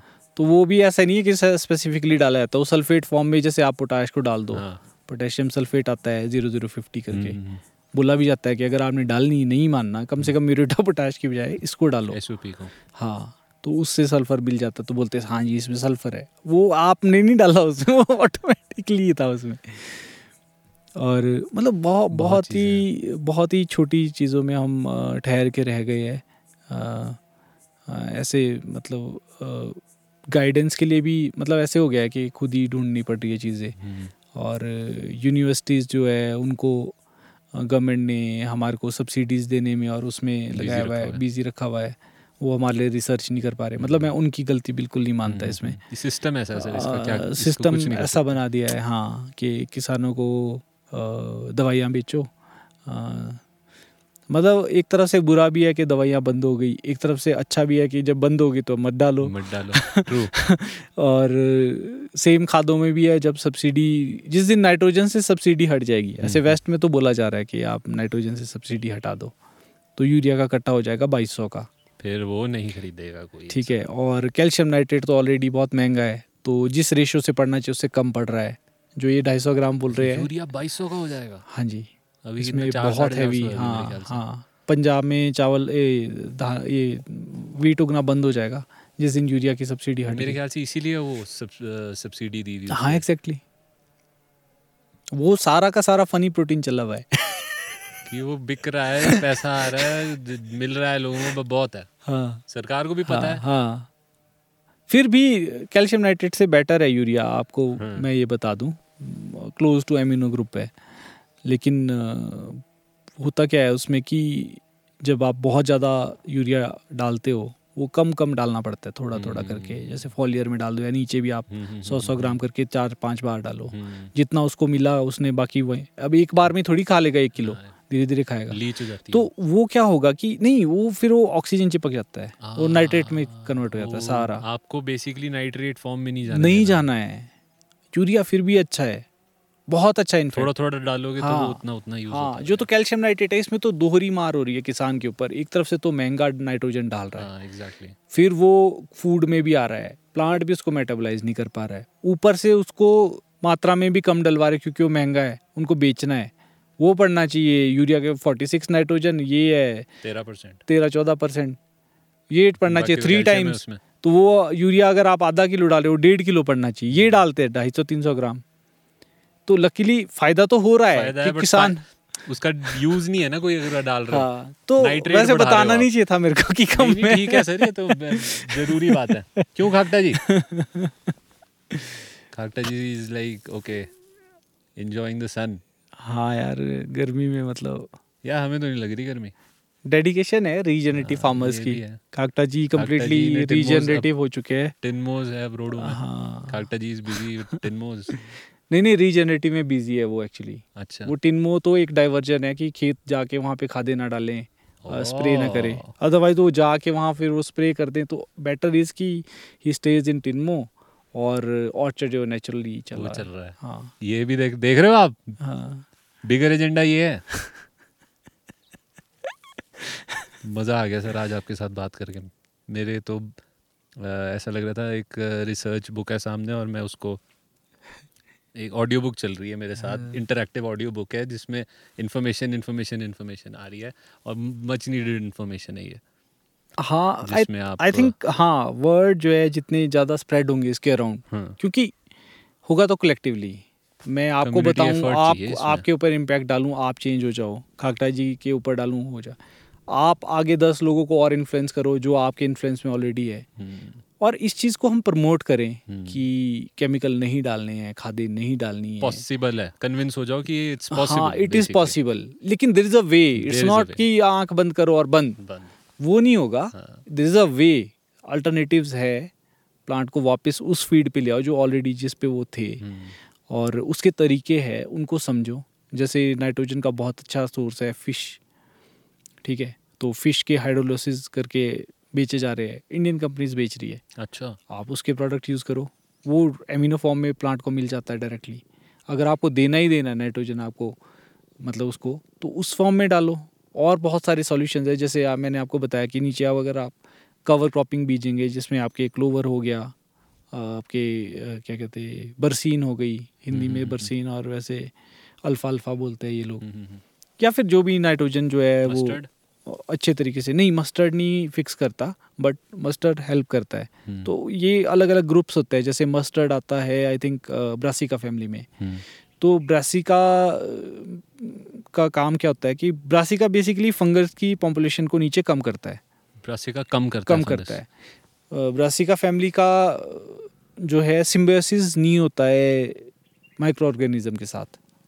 वो अपनी फ़ीड नीचे से खुद उठाता है न्यूट्रिशन की। हम्म, हम्म, तो हेल्प तो कर रहा है लेकिन वो क्या करता है फंगस की पॉपुलेशन को थोड़ा कम करता है। तो आसपास में जैसे आपकी बीमारियों के नीचे रूट रॉट या सी आ रही है वहाँ पे हैवी तरीके से आप ब्रासी का बीज दो विंटर्स में। सारे स्पोर्स खा जाएगा वो। तो बेसिकली इनडायरेक्टली रूट रॉट और उसके हाँ, लिए उन हाँ। फंगस के लिए ये सोल्यूशन है अल्टरनेटिव सॉल्यूशन है। तो वो है। लेकिन आप एक ही तरह की नहीं कर सकते। आपको मिनिमम चार तरह की डिफरेंट क्रॉप्स को मिक्स करना मिक्स करना पड़ेगा। आप चिकरी बीज दो आप बीट रूट डाल दो। ऐसे करके चार तरह की स्पेसिफिक क्योंकि उनका सिम्बायोसिस आपस में ऐसे है। फिर उसका जो रिज़ल्ट जो आपके सेब के पेड़ में मिलेगा वो किसी भी केमिकल खाद से बेटर होगा। बेटर होगा। हाँ। फ़िश हाइड्रोलिसिस तो आपने तब डालना जब वहाँ से नहीं मिल रहा। ये भी है। या फिर एमिनो एसिड की स्प्रे तो आपने तब करनी है एमिनो प्रोटीन्स की जब आपको नीचे से नहीं मिल नहीं रहा। मिल रहा। जब आपको मिल रहा है तो फिर तो ज़रूरत क्या है? हाँ फिर क्या ज़रूरत है अगर आपको नीचे से फ़ीड हो रहा है? अब जैसे इस टाइम पे रिड्यूस्ड ऑक्सीडाइज्ड फॉर्म में सारी सॉइल मेरी। हम्म, हम्म, ठीक है इसमें पानी नहीं है। तो बेस्ट सॉल्यूशन इज़ नॉट खाद बट पानी। पानी। तो मेरे को इसको रिड्यूस फॉर्म में लाना है हम्म। ताकि वो माइक्रो ऑर्गेनिज्म जो है वो उसको ले। सके। और वो प्लांट को अवेलेबल हो सके। तो पानी के ऊपर हम सोचते नहीं हम स्प्रे के बारे में सोचते रहते दिन भर। मैं ये भी देख रहा था सर आपके कुछ प्लांट्स हैं जिसमें ना आपने दो टहनियों को आपने ऐसे जोड़ा हुआ है। काफ़ी आपने हम्म। ब्रांचेस को ना आपस में हम्म। ब्रिज बनाए हुए हैं। तो वो हाँ। क्या कॉन्सेप्ट है? सो so बेसिकली जब पापा ने स्टार्ट किया था ये हाई डेंसिटी के ऊपर जाना उस टाइम पे तो आठ फीट होता था अब तो ढाई फीट हो गया है। तो वो क्या होता था कि टहने जो है सीधे सीधे स्ट्रेट ऊपर जाते थे। हम्म, हम्म, हम्म। तो उन्होंने पाया कि जैसे बेंडिंग वगैरह करते हैं तो उसमें फ्रूट जो है वो थोड़ा सा कैनोपी भी मैनेज होती है और फ्रूट भी जल्दी आना शुरू हो जाता है। तो उन्होंने क्या किया कि राधा उसको बांधने के और वो करने के उन्होंने आपस में एक दूसरे को वो कर दिया। अच्छा। और उससे क्या हो गया वो बैंड भी हो गया और आपका सनलाइट भी एक्सपोज होगी ये भी है। हाँ। और वो बेसिकली हम्म। तो वो हाँ और आपके रिसोर्स भी नहीं लगे। ऐसे आप चलते हाँ। चलते आपने दोस्त तो अब मैं भी ये प्रैक्टिस कुछ जगहों पे करता रहता हूँ। तो इसके आपको रिज़ल्ट देखने को मिल हाँ? जल्दी वो आ जाती है क्या कहते हैं? हम्म, उसमें पीछे हाँ फ्रूट फ्रूट बट जल्दी आ जाता है। हम्म। बेंडिंग से जो होता है नेचुरली वही हम्म। वही उससे हो जाता है। तो बेसिकली लीडर ऊपर भाग रहा है तो सबको लीडर बनना है तो उसको हम्म। आप बेंड कर दो। हाँ, सो दैट उसमें हाँ, जो न्यूट्रिशन एक ही चीज़ को करने के डिफरेंट डिफरेंट तरीके हो सकते हैं। तो उसमें नहीं है। लेकिन हमें क्या ढूंढना है जो फुकुओका से मैंने सीखा हम्म। जो सबसे आसान है। मेहनत हमने नहीं करनी है मेहनत मेहनत नीचे करने हाँ दो नीचे करने दो लोगों को। तो सेम इसमें भी है फ्रूट्स में भी है। आप अगर जैसे आपकी एक प्रूनिंग स्टाइल है आप बहुत मेहनत करके छोटी छोटी टहनियाँ ये कर रहे हो। और एक आपका प्रूनिंग स्टाइल है खाकटा जी का आरी लो और आपने सिर्फ़ क्या धूप अंदर आने देनी है मुंडी हटा दो। सिंपल तो आप पे डिपेंड करता है कि आपने क्या approach हाँ। हाँ हाँ हाँ उस पर मैं ये नहीं चाहता कि भाई ये तो बड़ा गलत है। ऐसा कुछ नहीं गलत सही तो कुछ नहीं होता। उसमें तो हाँ। उसमें तो ऐसा है कि शायद ये सही हो। अब पहले बोलते थे कि बैंडिंग सही होती है अब बोल रहे हैं क्लिक प्रूनिंग क्लिक प्रूनिंग तो अब आप किस चीज़ को मानोगे? आप पहले गलत थे अभी गलत थे। पहले भी ठीक थे अभी भी ठीक हो। आगे तो आपके ऊपर डिपेंड करता है हाँ। वो वो लोगों को आसान लगा। आप सारे दिन उसको पकड़ पकड़ के बाँध बाँध के बैंड करने से बेटर है कि आप उसको हटा दो। तो आपने क्या किया? आपने ये नहीं किया कि टेक्नोलॉजी कुछ हो? आपने ये किया आपने काम को घटाया। ट्रू तो- इंसान रिसर्च भी शायद इसीलिए करता है ना कि तो- मैं किस कि, किस तरीके से स्मार्ट वर्क पे जाऊँ हार्ड वर्क कम करूँ हाँ, स्मार्ट वर्क ज़्यादा हाँ, हो हाँ, डिपेंडेंसी कम हो। हाँ। तो अब सेम एम नाइन पे लोग क्यों जा रहे हैं? स्मार्ट वर्क की वजह से जा रहे हैं। इसीलिए लेकिन वो सस्टेनेबल नहीं Sustainable नहीं है। सस्टेनेबल नहीं है। किसमें बेंडिंग करोगे या पेड़ ही नहीं बचेंगे? वो दिक्कत हो जाएगी वो ना बेंडिंग करोगे? जब जब पेड़ ही नहीं पेड़ ही बचेंगे नहीं बचेंगे। तो इनफैक्ट एम नाइन से तो बेटर मैं शेंटू जी का स्टाइल मानता हूँ। कम से कम आपको पोल नहीं लगाने पड़ रहे आपको ड्रिप इरिगेशन नहीं करनी पड़ रही वो भी इनफैक्ट यही बोलते हैं कि भैया हाँ। मेरा देखो मैं कुछ नहीं हाँ कम से और मोर सस्टेनेबल है। कम से कम ये तो नहीं टेंशन कि यार सीड वाली बारिश नहीं आ रही अब मेरे को पानी का वो करना है वो करना हो। रहा है ठीक है। हाँ। तो मतलब हाँ सारी, सारी चीज़ें के एंड कोई इंसान M9 पे भी कर रहा है तो उसको फिर आपको बैलेंस करके हाँ। चलना पड़ेगा। हाँ। तो मतलब ये है टॉपिक ऐसा है लगे रहो बात करने लगे रहो बात करने। लेकिन related to your health related to end consumer health है। और और it's more about scientific approach hmm you have to be scientific हाँ ये कम्प्लीटली साइंटिफिक अप्रोच है और फ्यूचर यही है अगर सस्टेनेबल फ़ार्मिंग करनी है।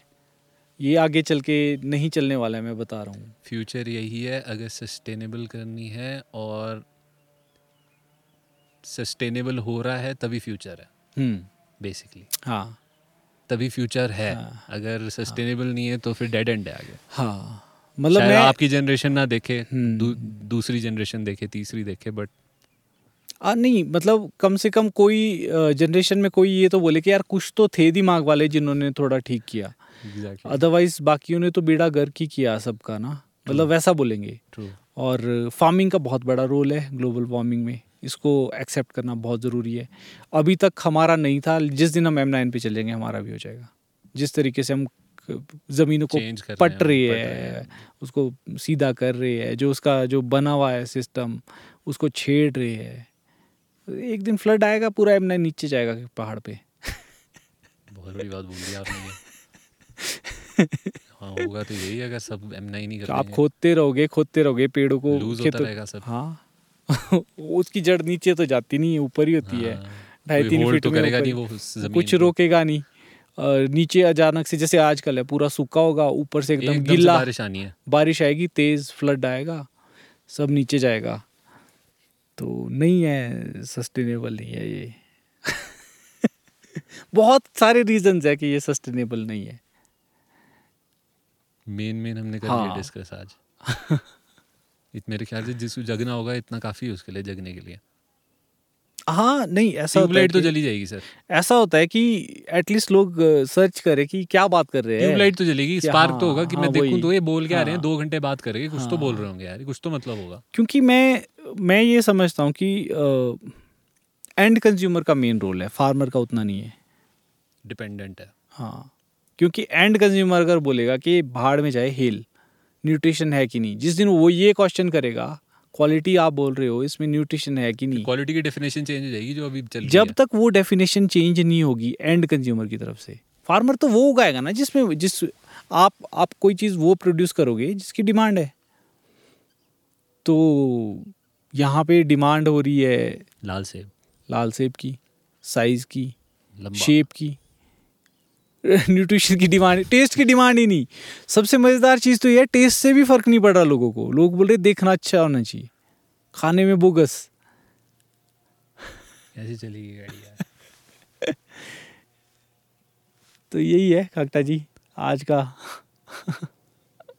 कैसा लगा आपको? मेरे को तो बहुत मज़ा आया यार। मेरे को तो मज़ा आ रहा है मैं दो घंटे और कर सकता हूँ। नेक्स्ट वाइज स्ट्रक्चर के साथ। हाँ। डिफरेंट लोकेशन हाँ अब आपके दिमाग में जो क्वेश्चन जाएँगे ना उनको लिखते रहो। और उसमें जो सबसे मज़ेदार क्वेश्चन होंगे ना वोट पिक उस पे फिर बातें करेंगे। यस यस और जो आप ऑब्ज़र्व कर रहे होगे या आप प्रैक्टिस कर रहे होगे आप उसके बारे में मुझे बताओ। यस वो बहुत ज़रूरी होगा Yes. इंटरेक्टिव होने के लिए ना। यस कि क्योंकि हो सकता है ना आप बहुत सारी चीज़ें पॉजिटिव कर रहे हो जो मैं नहीं कर रहा हूँ। क्योंकि ऐसा तो है नहीं है कि मैं सब कुछ सीख चुका हूँ। और अभी तो मेरे को ऐसा लगता है लर्निंग जस्ट स्टार्ट हुई है। ट्रू तो जानना पड़ेगा। हाँ ये है कि स्टडी बहुत लोगों को करना पड़ता है जैसे ये डेटा कलेक्शन ही है एक मैंने सुभाष पालेकर को स्टडी किया। हम्म, बहुत सही नॉलेज है। फिर जॉन कैम्प को किया क्रिस्टिन जोन्स को किया। मतलब सबका अपना अपना रोल है अपना अपना सेगमेंट है कुछ कोई क्या बोल रहा है कोई क्या बोल रहा है लेकिन आपके लिए क्या सेट बैठता है?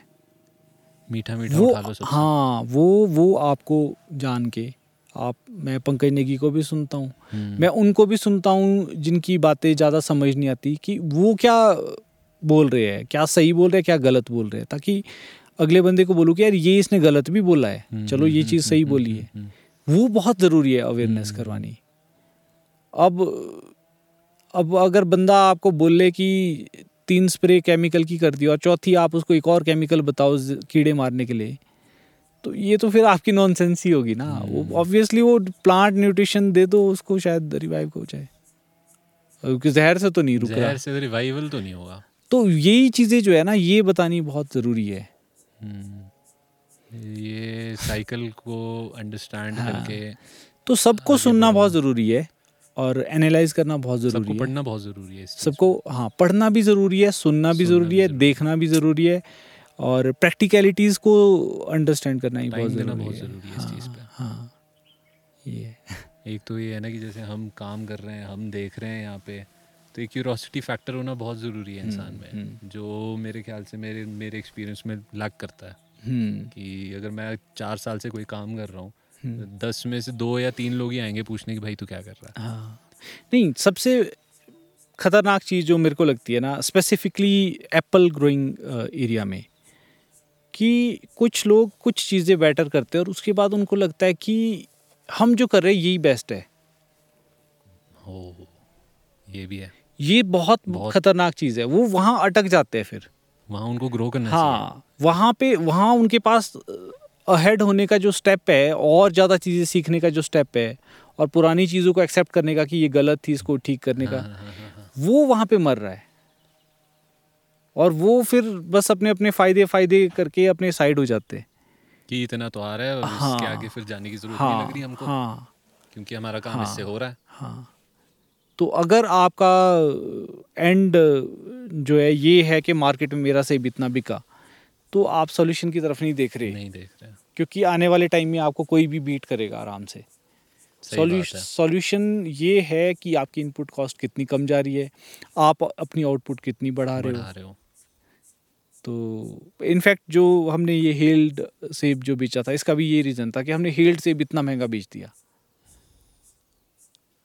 अब जब आपने हेल्ड इतना महँगा बेच दिया मतलब एंड कंज्यूमर के हिसाब हम्म। से तो फिर तो मतलब वो वाली जो दौड़ थी। ये भी चीज़ है ना सर जैसे अगर हम जैसे बात करते हैं जैसे हमने लास्ट बेचा फ्रॉम शिमला पे हम्म, हम्म, तो इसमें एक इंटरेक्टिवनेस जो एक हमारा बाइंड हुआ हुआ है बेस हम्म, हम्म, अवेयरनेस वो फ़र्स्ट हैंड अवेयरनेस जा रही है वहाँ पे। हाँ। और जो अभी बिज़नेस चल रहा है मार्केट हम्म, का मंडी में आप जा रहे हो बेचने फिर मंडी से आगे जिसको बिक रहा है वहाँ वो चीज़ नहीं है अवेयरनेस मेरे ख्याल से।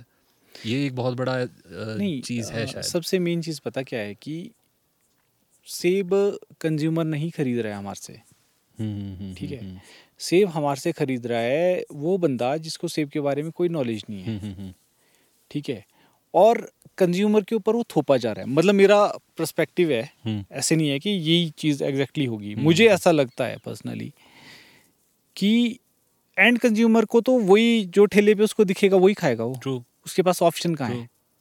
और ऑप्शन में घटा दिया गया है। जैसे पहली बार मैं गाला लेके गया मार्केट में मेरा पाँच सौ रुपये बिका।